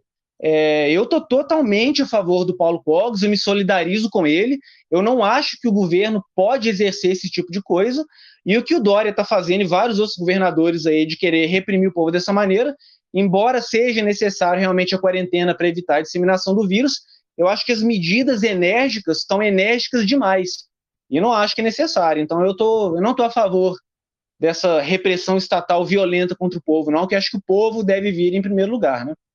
Eu, você viu, ele fez um vídeo pedindo desculpa, você viu o vídeo? Vi. Não? Você viu, né? Eu achei que ele arregou, né? Porque o indivíduo, quando ele quer enfrentar o Estado, acho que ele tem que enfrentar o Estado para valer. Aí, na primeira vez que parece um problema, ele já arrega, então é, perde mano. um pouco de credibilidade, né? Exato, ele, foi, ele viu que o negócio ia pegar para ele, né, mano? Imagina é, ele, gordinho, pegou. ele gordinho, assim, na prisão, né? Os caras é. iam pegar ele, né? Então, não... não ia ser uma boa coisa, não. Exato. Vem cá, mano, você, como você se define, mano? Você define como lá, Red Pill, Migtal, que, qual que é a sua definição disso aí, cara? Olha, eu não gosto muito de definição porque é. a situação muda, o conceito de direita e esquerda mudam. A gente está sempre aprendendo o que eu posso acreditar como real agora, eu posso ver uma informação futura que contradiz aquilo que eu acreditava. Mas sem dúvida eu sou Red Pill, isso não tenho dúvida alguma. Eu sou muito pró-Migtal, eu acho que o Migtal é uma filosofia humanista, que veio para oferecer empatia para homens negligenciados na sociedade. É no meio Migtal que vai vir um pai que perdeu o filho, que foi falsamente acusado na Maria da Penha, que foi preso injustamente, ele vai poder falar a respeito do que ele sofreu, sem ser julgado, sem as pessoas falarem, alguma coisa você deve ter feito, e ele vai encontrar pessoas que passaram por situações similares. Então eu vejo como uma filosofia de vida completamente humanista, é a empatia que estão oferecendo para os homens, que a sociedade jamais ofereceu, tanto à esquerda quanto à direita. Então eu sou sim pró-Migtal, é, eu simpatizo com o libertarianismo, é, eu não gosto do Estado, não gosto de comunismo, não gosto de socialismo, mas eu estudo um pouco também a respeito da terceira posição, e eu sei que nem toda forma de Estado é igual, né? O Enéas, por exemplo, é um grande nacionalista aí de terceira posição, que era contra tanto o liberalismo quanto contra o comunismo. Ele era meio estatista, mas é um cara que eu admiro muito, era muito sensato. Eu acho que seria um excelente presidente para o Brasil. Então, eu acho que existem ideologias que são boas, mesmo que divergentes entre si, ideologias que a gente deve eliminar completamente. É, em virtude da situação que a gente tem vivido no Ocidente, eu estou extremamente descontente com a maneira...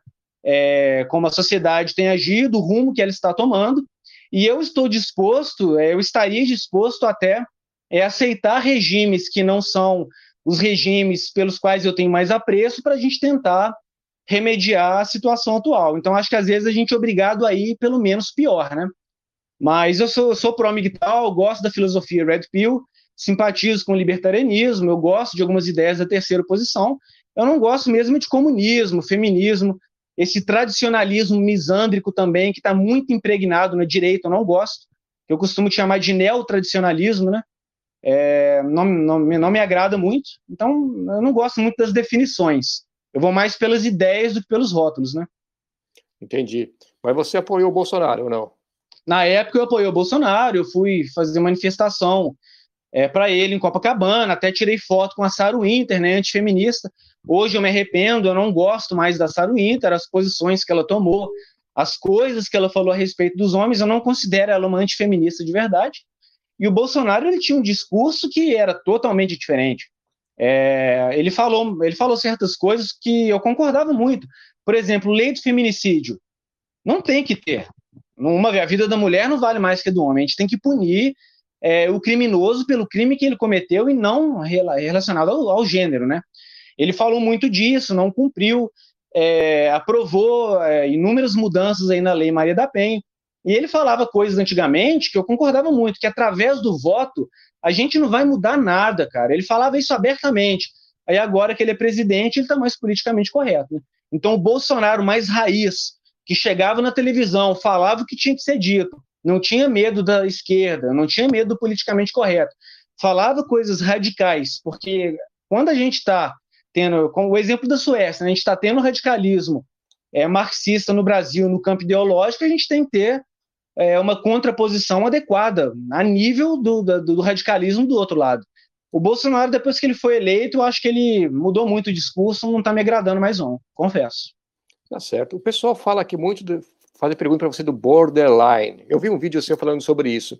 Existe, o borderline e aquela bipolar, bipolar é a mesma coisa ou não? Não, é diferente porque o transtorno é, bipolar é um transtorno do humor. O transtorno borderline é um transtorno de personalidade que ele pertence ao cluster B. É, o cluster B, né, o tipo B, são o grupo de, é o grupo de transtorno que compreende a psicopatia, o transtorno de personalidade narcisista, é, o borderline e o histriônico. Então, na verdade, são transtornos bem diferentes.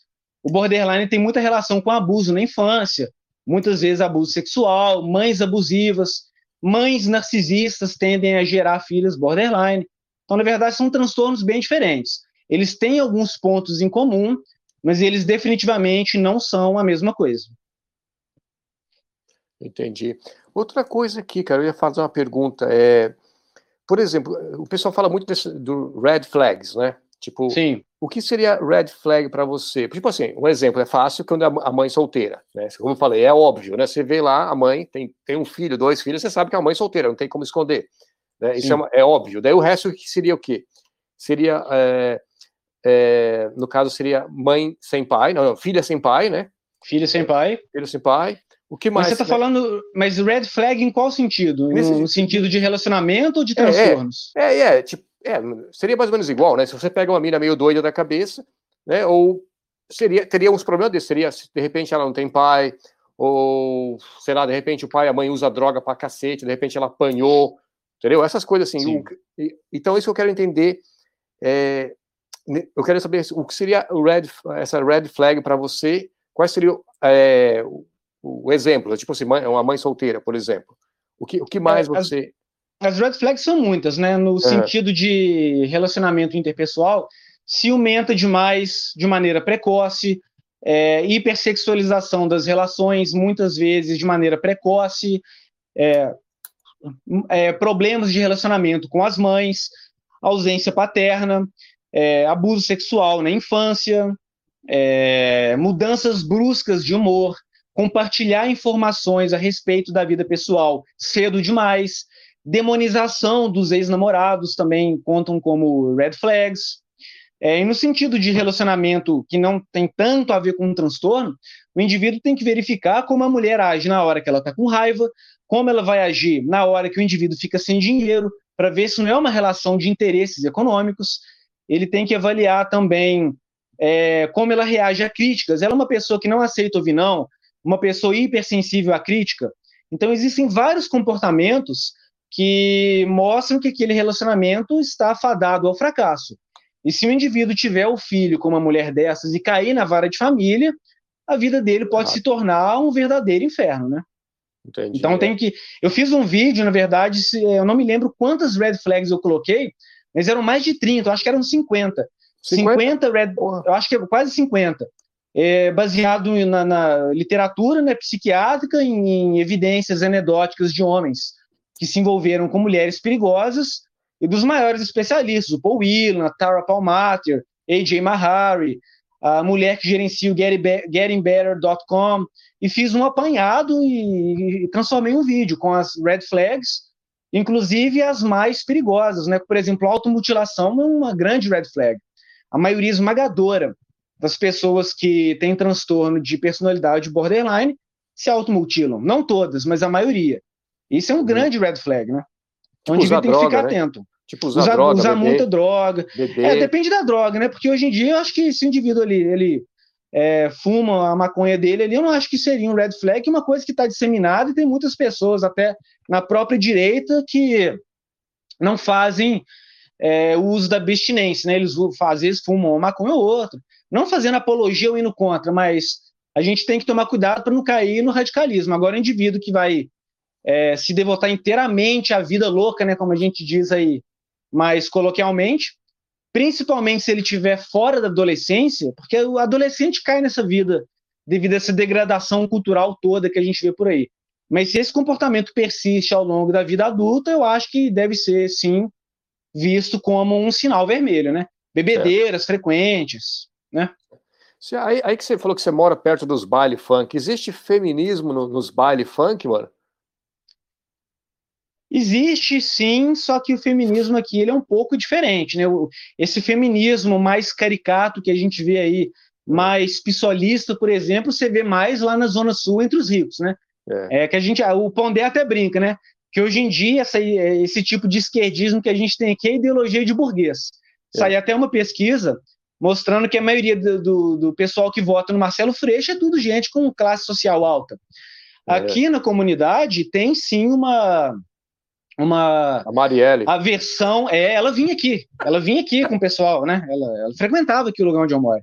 Certo. Mas existe uma versão à direita, mas esse feminismo caricato não está tão forte aqui, não. Mas já existem movimentos populares, eu não vou citar o nome por questão de segurança, que estão é, diretamente atrelados ao P T, ao PSOL, sai ônibus daqui para ir, ir fazer manifestação petista. Então existe uma esquerda que está ficando muito forte aqui, sim. E é difícil de você tentar contrapor as ideias, você pode até correr risco, né? Eu lembro que durante a época da eleição passava gente no beco assim gritando, é, quem vota no Bolsonaro pode meter o pé do morro. Então existe um ostracismo em relação ao indivíduo que se identifica um pouco mais com ideias conservadoras. Entendi, entendi. Então, o, o operário tá desesperado para entrar, mas já mandei três e-mails, não sei o que tá acontecendo, cara, entendeu? Não tá... É, eu, eu não sei, porque eu, eu mandei para você pelo e-mail, né? Você pegou, recebeu o e-mail, clicou, eu não sei o que tá acontecendo, porque eu, a única forma de eu sei é mandar o convite é pelo e-mail, eu não sei mandar pelo WhatsApp, então, então vai ser foda. Vem cá, mano, é, alguém perguntou se você tem canal, né, mano? É, com certeza você tem canal, mas fala para isso, fala do seu canal, passa o, os detalhes do seu canal. Sim. É, como eu falei, eu tinha um canal maior, ele foi excluído, eu tô com um canal secundário, o nome é o mesmo, é um Viking de óculos, um Viking de óculos dois ponto zero. Eu tenho um outro canal que eu fiz também, comecei recentemente para postar vídeos diversos não autorais, que se chama Um Viking Sem Óculos, de Olho na Censura. E tem as páginas no Facebook, que é Um Viking de Óculos, Homem Seguindo Seu Próprio Caminho Vídeos, É, tem Um Viking de Óculos dois ponto zero, Um Viking Sem Óculos, Coringa Seguindo Seu Próprio Caminho. Então eu tô com mais ou menos aí uns doze perfis nas redes sociais, né? Seria legal doze, depois deixar o link pra... Você tem não, doze canal, canais? Não, canal tenho dois. Ah, dois? Mas tem dois. Aí eu tenho do Telegram também, tenho a ah. página no Facebook, eu tenho cinco, né? Ah, entendi, entendi. Então, mas canal então... no YouTube são dois. Eu tenho no BitChute também, que eu posto conteúdos que são censurados no YouTube. Se eu posto um vídeo no YouTube e eles excluem, eu faço o upload do vídeo no BitChute. Ah, entendi, entendi. Outra coisa, cara. Então, o Vic de óculos, o Vic de óculos três ponto zero não é você, não? três ponto zero? É. três ponto zero não, só o dois ponto zero. Ok. Eu acho quase certeza que eu vi um três ponto zero, cara. Daí eu pensei não, que esse... era você. Não, entendeu? Esse não. Eles é um falso. Teve muita, você, tem muitos, você deve ter muitos seguidores, você tem muita gente aqui, muitos comentários, muitas, muitas pessoas que odeiam você. Entendeu? Umas coisas muito estranhas, que eu, ficou meio, meio estranho, do macho tóxico eu duvido. É, o que aconteceu? Que o Valderramas fez uma, fez uma pergunta para mim que eu não entendi também. É, eu só colocar o link do, do... Só colocar o link, ué, e mandar pelo zip, mas tem que entrar no StreamYard... Pelo zap, e-mail, não, velho. Gente, eu não, eu sempre mandei, eu estou discutindo com o pessoal aqui. Você, agora, você estava discutindo com o pessoal, agora estou discutindo com o pessoal como funciona, cara. Eu, eu sou meio novo nisso, cara, tá ligado? Eu, eu não sei, eu fiz poucas lives, né? E das poucas lives que eu fiz, teve pelo menos duas lá que os caras pegaram e deram, deram é, negócio de ódio, né? Então, sim, eu não sou muito, não sou meio perdido nessas coisas. Uh, vem cá, mano, já que vamos, já estamos já uma hora já, como você está de tempo aí, ou como você está? Não, estou tranquilo, a gente pode prosseguir à vontade. Beleza, beleza, então vou continuar então, gente. Quem quiser fazer pergunta, faz aí, entendeu? Porque eu estou meio perdido aqui, ué. O, o, o, o operário está pensando que eu não quero chamar ele, mano. Eu, eu, eu, eu mandei já três e meio pro cara, mano. Eu, eu, eu não sei se... Será que ele tomou umas, não? Ele tomou uma antes de entrar nessa live. Operário, é, caso você não consiga entrar aí, a gente pode fazer. A gente faz uma ou depois, outra. Depois tranquilo, então, não tem problema não. Eu, ele, tá, ele tá falando que eu tô com medo, mano. Eu, já, eu vou mostrar para ele aqui. Ele tá pensando que eu tô zoando com ele, mano. Eu, eu, eu tô mandando aqui. Eu mandei três, três e-mails para ele no, no e-mail dele. Eu não vou falar qual e-mail dele, mas é, eu não tô com medo, mano. Entendeu? Então eu vou mandar outro e-mail aqui. Entendeu? Operário é um cara que também é. já passou por coisas terríveis na vida, né? Exato. É, eu tenho uma grande empatia com ele, eu gostaria de falar isso aí que ele está ouvindo, que eu me solidarizo com o que ele passou e eu acho que a gente tem que se unir mesmo, porque passar por essas coisas sozinho é muito difícil, né? Então acho que a, a humanidade no geral, a sociedade ah. deveria ser um pouco mais humana com os homens e tentar entender o que, que esses homens passam para que eles comecem a pensar de determinada maneira, né? É, eu acho que é totalmente justificável o indivíduo partir para certos caminhos na vida, porque só ele sabe o que ele passou, e sem apoio nenhum, né? Porque o homem ele não tem apoio na sociedade quando ele sofre, infelizmente. Eu tô entendendo aqui, ele falou que mandou o print aqui, ó, entendeu? Desculpa, vamos tentar resolver o problema. Não é que eu tô com medo de não mandar, é que eu não quero revelar o e-mail dele, senão eu ia pegar e ia colocar, fazer um vídeo mostrando que eu mandei, cara. Não, tô, não tenho medo do cara entrar, cara. Entendeu? Cara, agora... Agora você tem que discutir com a sua irmã, eu tô discutindo com o operário aqui, ó. O operário tá pensando que eu tô com medo de, de não querer que ele entre na, na, na live, ó. Entendeu? Eu, eu já fiz live com o operário pelo menos duas vezes, não tenho problema nenhum de entrar, é, entrar com ele, entendeu? Ah, cacete. É, então, deixa eu ver, pedido, vai, faça favor mais vídeos de relatos como o do policial, bom ver eles dos outros. É, que, que relato de, de policial é esse? Eu recebi um e-mail, é, uhum. o rapaz me mandou até uns áudios também, mas ele disse que ele não queria que eu colocasse os áudios dele, porque a voz dele tem um sotaque até bastante forte, e a voz dele tem um timbre muito específico, e realmente eu concordei com ele. Aí ele me mandou um relato escrito é, de um P M que tinha se envolvido com uma mulher que ele acredita ter transtorno de personalidade borderline, baseado nos sintomas que ela apresentou durante a relação. Só que tem um porém, né? Nesse vídeo foi muito polêmico, porque esse cara é casado. Então ele estava tava casado, né? E se envolvendo com uma mulher completamente maluca. Essa mulher quase acusou ele de tê-la tentado, dele ter tentado estuprá-la e ficou uma situação muito ruim. Só que esse vídeo ele deu uma polêmica muito grande, porque o pessoal não se solidarizou muito com o que ele estava vivendo pelo fato de ele estar tá praticando promiscuidade extraconjugal.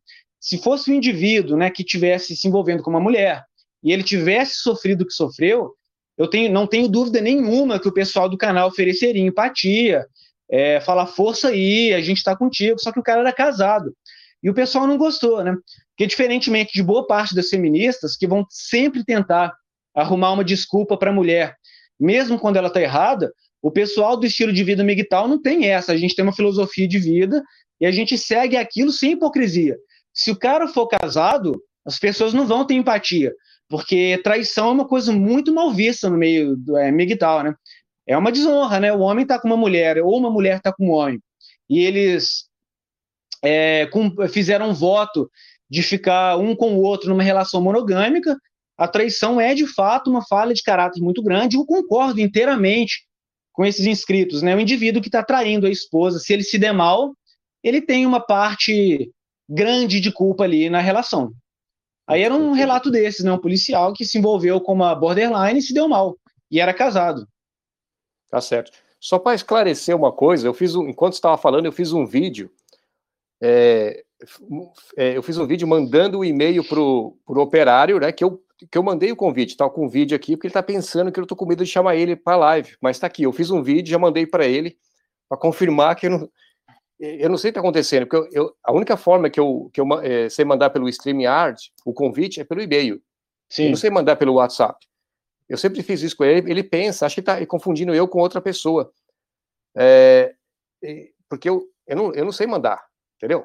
Mas eu, eu fiz um vídeo agora mostrando que eu apeguei, coloquei, o, coloquei lá o, o e-mail dele, eu apertei é, send, então, entendeu, gente? Não é culpa minha. Agora, ah, meu Deus, eu vou, vou trazer sua irmã, eu vou, eu vou trazer sua irmã para fazer uma live, já que eu... Assim a gente briga, você briga com, você briga com sua irmã e eu brigo com o operário, um de cada lado, né? Tá. É o jeito. É... Então, o cara tá falando que o, uns caras falam que o Migtal tá doidão, mano. Entendeu? Não, eu, mano, eu, eu curto pra caralho o Migtal. Tava, antes disso, hoje à tarde, eu tava falando com ele, falei com ele uns quarenta minutos. Daí ele fala, eu falei assim: pode entrar, então. Copia o link do convite da live e manda pra ele no WhatsApp. Mas como que eu convido? Deixa eu ver. Ah, ok, vamos ver. Acho, vamos tentar aqui. Os caras estão falando, vamos ver. Okay. Mas já vê aqui, sabe? Desculpa aí, cara. Senão o pessoal, o pessoal tá me vindo bater ali, ó. Eu vou, tranquilo, eu vou tirar, tirar a foto. Ok. O que eu tô pensando, deixa eu ver. Tentar aqui, deixa eu ver como que faço para tirar essa foto aqui. Vou tirar a foto do link, daí ele vai ter que copiar. Acho que se ele copiar, o, a, ele copiar, daí dá certo, né, cara? Certo? Eu realmente, como eu nunca usei, eu não, é. não sei como fazer, não. Exato. Vou mandar para ele. Daí, se ele copiar o link, lá deve dar certo, eu acho, né, cara? Se não der certo desse é. jeito, eu não sei. Então, eu, eu mandei, porque eu não tenho como copiar, porque eu estou usando o telefone celular, certo? Eu estou mandando o celular, então eu não tenho como copiar o link do, do, do computador, entendeu? Eu não, eu não sei fazer isso, eu tenho que Eu teria que pegar, então, copiar o link no e-mail, mandar para ele. Mas eu mandei o link por e-mail, então não teria mais porra nenhuma. Entendeu? Tá tudo uma zona. Então fala mais aí, cara. Já, já, eu já tô mais perdido nessa live, cara. Eu já, já, já que eu entrei. Você curte rock também, não, cara? Vamos falar de... Eu pensei, eu pensei que você era mó roqueiro, mano. Você curte rock, não? Gosto, gosto sim. É, é. Eu escuto bastante é, folk metal, eu gosto de música celta, que não é rock, mas tem uma certa... relação, né? Muitas pessoas que gostam de metal também gostam de música celta, mas eu sou bem eclético, eu escuto alguns aí raps com letra é, voltada para política, mais de direita, gosto muito de é, algumas bandas de thrash metal eu escuto também, mas eu não sou assim muito bitolado não, sabe? Eu, tô, eu sou aberto a ouvir vários tipos de música. Uma das minhas bandas favoritas é a Lorena McKennett, que mistura elementos do Oriente Médio com música New Age. E tem uma vastidão de instrumentos, né? São vários músicos na banda. É minha, é a minha música favorita e um som bastante ambiente, né? Bem leve. Eu escuto bastante metal também. Eu gosto. Aham. Foi alguns meses atrás, cara, eu fui no show do... Acho que é... Como chamou? Do Cavalera, né? Não sei se chamou... Como chamou os, os Cavalera? Sei lá, os, os caras que eram do Sepultura, né? Eles têm uma nova banda agora, eu esqueci o nome da banda. Mas tipo Cavalera, é, Cavalera Projeto, sei lá. Daí eu fui lá, né, mano? Aquele... Trash, né, mano? Daí eu vejo o Igor, né? O Igor Cavalera, mano, com a camisa lá, antifa, mano. Eu falei, que caralho, mano. Eu... É o problema que a esquerda, ela se infiltrou muito em certas partes do movimento é, do rock, né? Mas eu acho que na Europa isso tá um pouco diferente. Eu acho que tem surgido muitas bandas profundamente nacionalistas. Eu até vi uma matéria, achei até engraçado. Eles falando que o Mjolnir, né? O martelo de Thor, tinha se tornado um símbolo fascista, porque alguns grupos que estão descontentes com o multiculturalismo na Escandinávia têm se apegado às suas raízes verdadeiramente nórdicas e estão usando esse símbolo como um símbolo é, patriota e nacionalista. Eu acho que a tendência é se, isso se inverter no futuro, né? Eu espero é. que aconteça isso. Tá certo. O Paulo está perguntando aqui. O Janderson perguntou se vocês acham que o aumento da comunidade muçulmana na Europa trará algum problema para a agenda progressista, feminismo, etcétera? Eu acho que sim. Eu vi uma matéria, fiz até um vídeo a respeito. É, tem um livro que mostra como os franceses não conseguiram integrar os muçulmanos em suas culturas e eles já até proclamaram um califado, eles têm é, é, sua segurança própria, seus próprios costumes. É meio que uma sociedade à parte dentro da França e parece que os presságios escritos em um livro anterior que dizia que a França seria islamizada, está se concretizando agora. E nessas comunidades muçulmanas, os índices de violência doméstica são muito mais altos, é, eles preferem seguir a lei Sharia. Então eu acho sim que o islamismo, depois de um tempo, vai acabar trazendo problemas para o progressismo europeu. Eu até vi uma matéria dizendo que o nome mais comum na Inglaterra era Mohammed, é. Para a gente ter uma noção da gravidade da situação, né? É verdade, isso eu sei que é mesmo. Tá? O, é, né? é, o, é, o número, é o número um agora. É que praticamente os caras criam um país dentro do outro país, né? Que tira aquela divisão, alguns bairros que eles chamam de no-go zones, né, mano? Que nem a polícia Sim. vai lá. Daí, é, daí tem, os caras se vestem do mesmo, do mesmo jeito que se vestem, se vestem no país deles, a mesma língua. Quer dizer, vira um país dentro de outro. Igual na França, que daí os, os caras estão falando que vai ser... É a Eurábia, né, que é o, a França é a capital da Eurábia. Sim. A Suécia também está no estágio de islamização avançadíssimo, né? A Suécia também está? A Suécia. É, a Suécia, a situação ali está muito ruim. Com esse movimento de resistência nórdica, embora não apoie completamente, né, que afinal de contas o movimento N S é um movimento muito radical, mas eles estão querendo pegar pesado lá com essa questão de multiculturalismo, é, pregando a repatriação desses refugiados. É, frequentemente tem gravações dos, do pessoal do movimento de resistência nórdica saindo no braço com os antifas, tá escalando assim num ponto de chegar à violência física, né? Ah, é, tem esse problema ah. mesmo. É, é, tem a antifa de um lado e os caras de direita do outro, ele vira aquela, aquela zona. Daí, o, o engraçado é que na parte da antifa, né, tem muito, por exemplo, feministas. Daí, junta as feministas, junta os muçulmanos, né, junta os, os L G B Ts, vira aquela sopa. Depois os caras ficam brigando entre eles. Sim. Aí que é engraçado, aí que eu curto, mano. tem tem aqueles, aqueles L G B T de direita, tipo aquela Paula... Não, aquela, como chama aquela... Não é Paula aquela, aquela, aquela que é macho, como que é o nome dela? É a, aquela Caroela. A Caroela. Sim, Caroela. Tem, um, é, tem um gay conservador nos Estados Unidos, até tem um livro dele, eu gosto, você deve conhecer, eu gosto muito dele, é o Milo Yiannopoulos. É, é. Eu, eu fiz uma entrevista com ele, tá num dos meus vídeos de, do começo, tem lá, eu entrevistei ele, gente boa.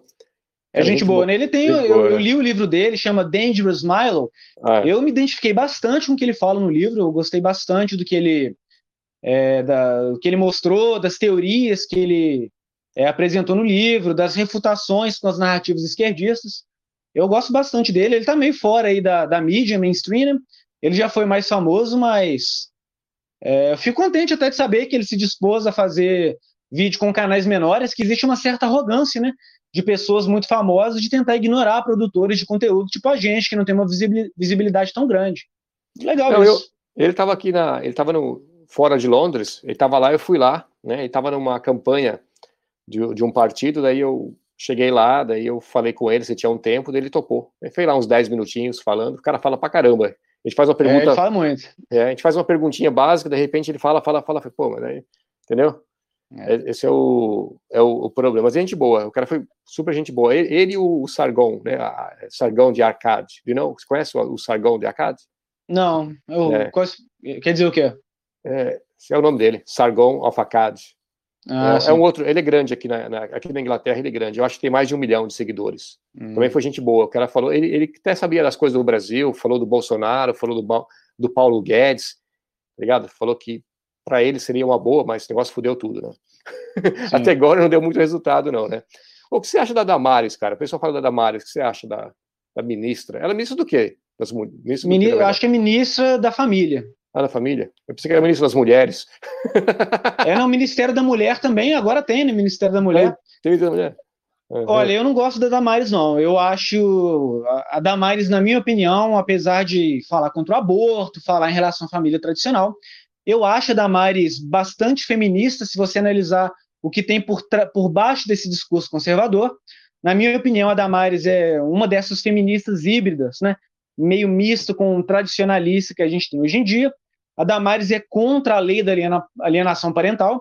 Essa a pauta é uma pauta totalmente feminista. São as feministas ativistas que têm tentado derrubar essa lei extremamente importante, não só para a integridade familiar, mas para o bem-estar das próprias crianças.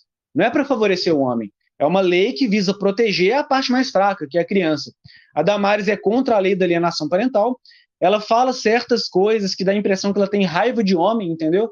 É, uhum. E ela mesma já disse que é feminista em uma matéria, embora não desse jeito que a gente considera, né, tem que ver o contexto também, mas eu não gosto da Damares, eu não gosto da Janaína Pascoal, eu não considero essas mulheres que estão no governo mulheres verdadeiramente de direito.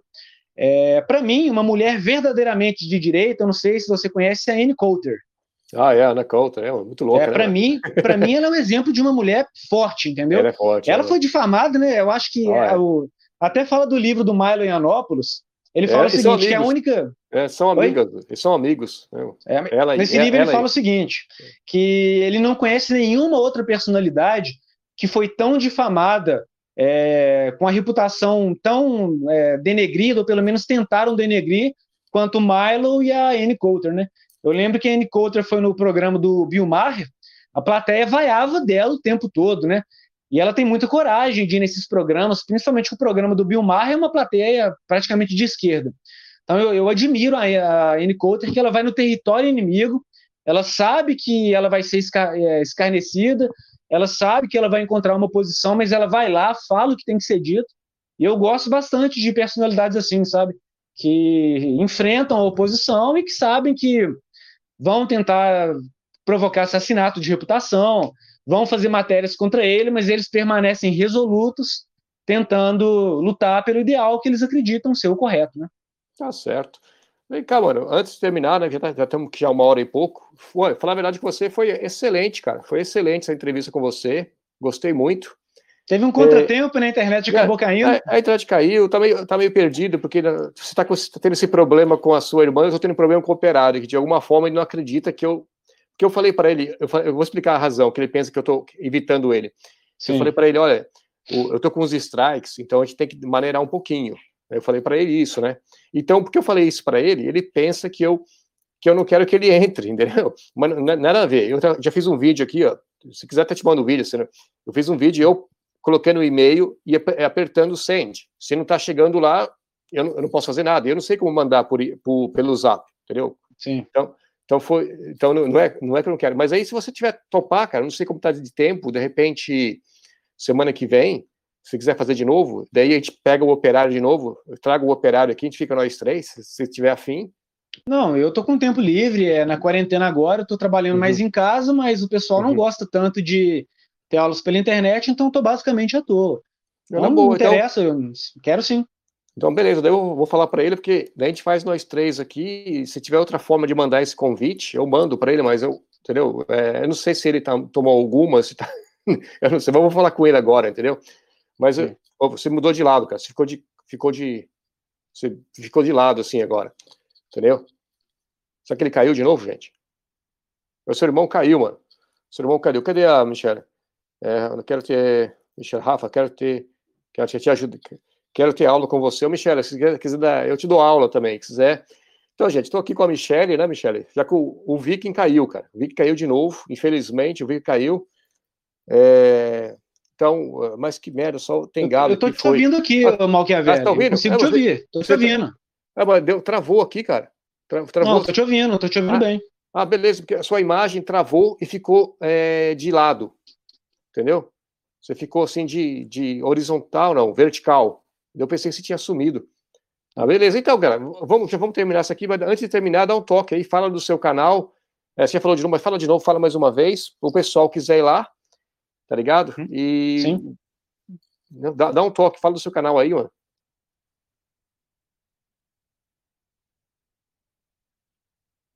Alô? Então, acho que agora caiu, mano. Eu, ô, Migtal, ô, operário, eu, vou, eu, eu não sei mandar pelo Zapão, mano, pelo Zapão aí. Fala pro Rafa me, me contatar. Não, mas ele sabe, ele tá lá, ele vai ver essas porra. Não, Viking pausado. Viking pausado. Se fosse Viking pausudo, não é? A live é ao vivo? Lógico que é, Xandão. Você pensando que aqui é live, mano. Quem faz, faz ao vivo, tá ligado? Mas que isso, Gê? Ô, Michele, que isso? Parece eu tenho umas ideias boas aqui, entendeu? Isso aqui é um canal aberto. Você viu que o pessoal queria que eu te, te bloqueasse? Eu falei, não, mano. Democracia aqui, eu deixo você colocar seus comentários, entendeu? Então não tem essa porra aqui, não. Aqui, aqui não é esquerdista que fica bloqueando os outros, não, mano. Entendeu? Tá ligado? Se você é feminista, comunista, não tem problema, não. Você é bem-vindo nessa porra aqui. Eu não posso falar muito palavrão, não, se os caras fuderem. Nossa ideia vai salvar a vida de você e sua Michelle. É, quer dizer, os caras estão falando que tinha uns gado aqui. Quem é o cara que falou que ia embora, mano? Fala pro Rafa, amigo, eu sou uma telegrama pro meu cara. Frouxo se foda, Bolsonaro Master, o que se onda, valeu a, valeu a live. Então, gente, a live fudeu. Você viu que pausou tudo aqui, ó. É, eu acho que essa, essa, o Luiz Fernando, muito obrigado, cara. Muito obrigado, você estava aqui colocando comentário. O Fernando Moura quer que eu coloque o operário. Eu falei que eu não consigo. Ó, o, o Vicky tá voltando de novo. Fala, Vicky. Engraçado, não, tá... que é, velho? Eu continuei te ouvindo perfeitamente, mas parece que teve um problema aqui de recuperação de conta. Apareceu aqui para mim. É você que está tentando recuperar a conta do seu e-mail. Se não foi você, clique não. Aí parece que deu um pane aqui. Eu cliquei não, mas eu continuei te ouvindo normalmente. É. Eu tava falando a respeito do canal, né? Entendi. Então, não, então ah. é isso, então, é, fala do seu canal daí, né, vamos ver o que acontece, que o negócio tá foda aqui. Tá. É, pra quem não conhece, eu tenho um canal aí que fala um pouco é, do estilo de vida Migtal, que é para homens que querem se dedicar mais ao desenvolvimento pessoal, que não querem correr os riscos que os relacionamentos oferecem hoje em dia por causa das leis da vara de família, mas o canal também fala amplamente a respeito de psiquiatria, é, de distúrbios mentais e como esses distúrbios psiquiátricos podem dificultar a vida de indivíduos que, porventura, tiverem filhos com pessoas com esse transtorno. E, sobretudo, é um canal que, se você conhecer os membros ali, apesar de ter uma certa ala mais radical, é, você pode compartilhar sua dor, se você foi falsamente acusado, se você não consegue ver seu filho, se você perdeu seu imóvel, se você é um indivíduo que está tendo problemas de depressão, de ansiedade, ali você vai ser bem-vindo, ali ninguém está é, interessado em julgar, a gente quer oferecer apoio, que como eu falei, eu, eu gosto de abordar bastante essa, esse lado humanista do estilo de vida M G T O W, que oferecer ao homem a empatia que a lei não oferece, que a sociedade não oferece, que muitas vezes a própria família não oferece, então eu considero isso um tipo de família, então eu convido a vocês é, a fazerem parte dessa família também, para a gente poder desenvolver juntos e driblar esse é, sistema misândrico e desumano que tem feito tantas vítimas no mundo moderno. Então, junte-se a nós, você vai ser muito bem-vindo, e ali você vai ser uma pessoa verdadeiramente querida. Então, é isso que eu tenho a dizer. Muito obrigado. Então, valeu, cara. Muito obrigado mesmo. Uh, e vamos fazer assim, daí eu te dou um toque semana que vem, daí a gente combina... É... É, porque o, o, o operário tá totalmente bravo comigo aqui, mano, tá me falando que eu, que eu não explico pra ele, entendeu? Tranquilo, operário, às vezes é realmente desse tipo de problema mesmo. É, eu, eu, eu mandei um vídeo tentando, tá ligado? Não tô... E tem o Guilherme Costa, tá me chamando de gado. Essa live acabou fudendo tudo, cara. Depois eu vou ler os comentários aí. Depois você sabe, é, é. eu acho que aconteceu foi o seguinte: é. eu divulguei o que ia é. haver a live na minha página de vinte mil seguidores, divulguei numa de sete mil no canal e nos grupos, uhum. né?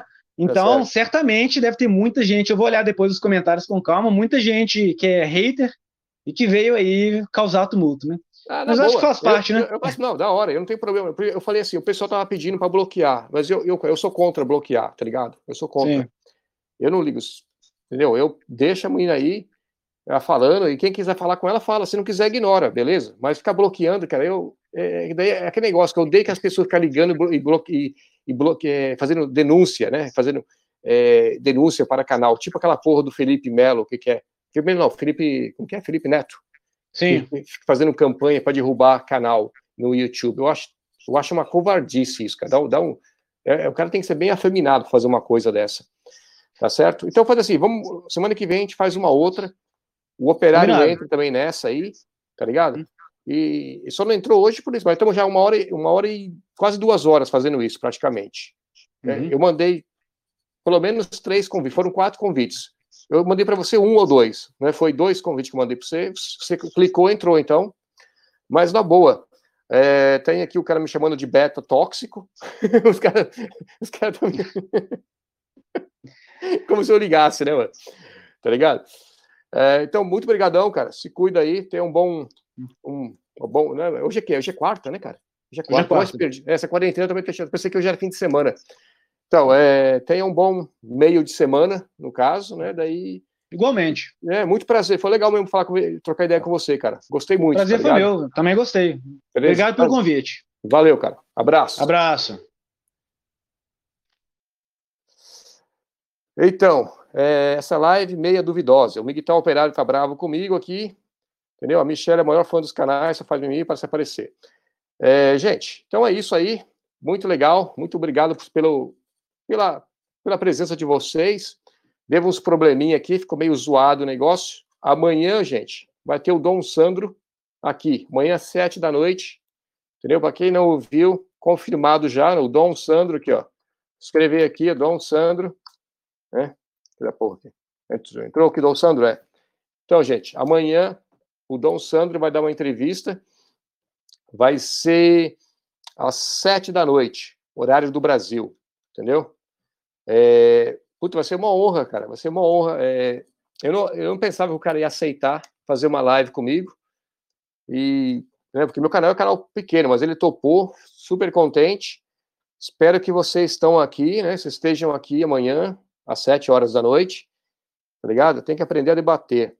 A Michelle tá aqui, eu não tô debatendo com você, Michelle, você tem que entender, eu tô conversando com o seu irmão, certo? Não tô debatendo nada, aqui é uma entrevista, os caras fazem pergunta e pronto, mano. Não estou debatendo. Se fosse debater, fosse com você. Fosse eu e você trocando ideia, eu debatia. Você vinha com a sua ideia de mulher fêmea, né? E eu falava que não, que tá errado, certo. Mas não tem, cara. Eu vim entrevistar, conhecer seu, o seu irmão lá. Eu vim conhecer o cara, tá ligado?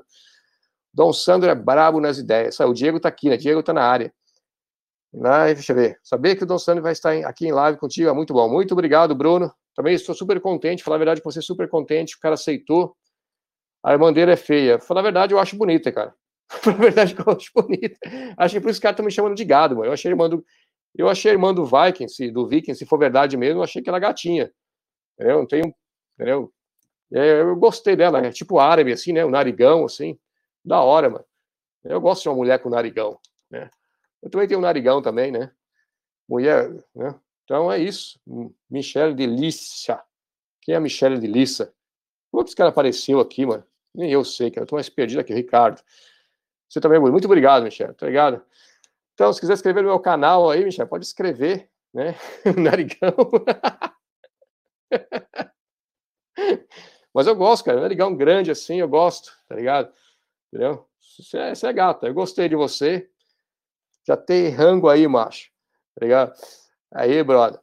Não, eu, mano, eu falei, meu canal é um canal contra esse politicamente incorreto. Então é isso, trocamos ideias, viemos aqui, ficamos um xingando o outro, mas podemos debater, mano. Mas, eu, sei lá, mano, eu debater, eu, nós, eu debati com ele, conversei, pedi a opinião dele, respondeu e assim vai, mano, tá ligado? E aí, cada, isso foi ideia.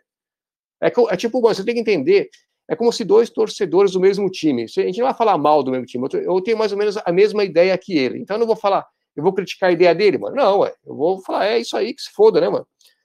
Michel do Obama, Michel do Bolsonaro, Michel do Trump, agora Michel do... É muita Michelle, é isso aí, mano. Esses Michel estão fudendo tudo, mano. Ah, então é isso, gente. Tá baixando o canal aqui. Vamos sair aqui, ó. Tá, tá despencando, mano. Assim que o Viking saiu, mano, o canal começou a despencar, mano. Fudeu tudo. Então amanhã, gente, sete da noite, estamos aí, mano. Obrigado, Ricardo, obrigado. Eu tava ficando com depressão já, pensei que essa live fosse um lixo. Muito obrigado, obrigado pelo apoio aí, gente. Eu faço o meu melhor aqui, eu convido as pessoas, eu faço perguntas, eu brigo com o operário, por uma razão. Tá aqui o Migtal tatuado, gente boa, o Migtal tatuado. Só para te falar, mano, eu não, eu não, eu chamei o operário, tem um vídeo aqui, se eu quiser eu mando um vídeo de prova, mas não sei o que aconteceu, mano.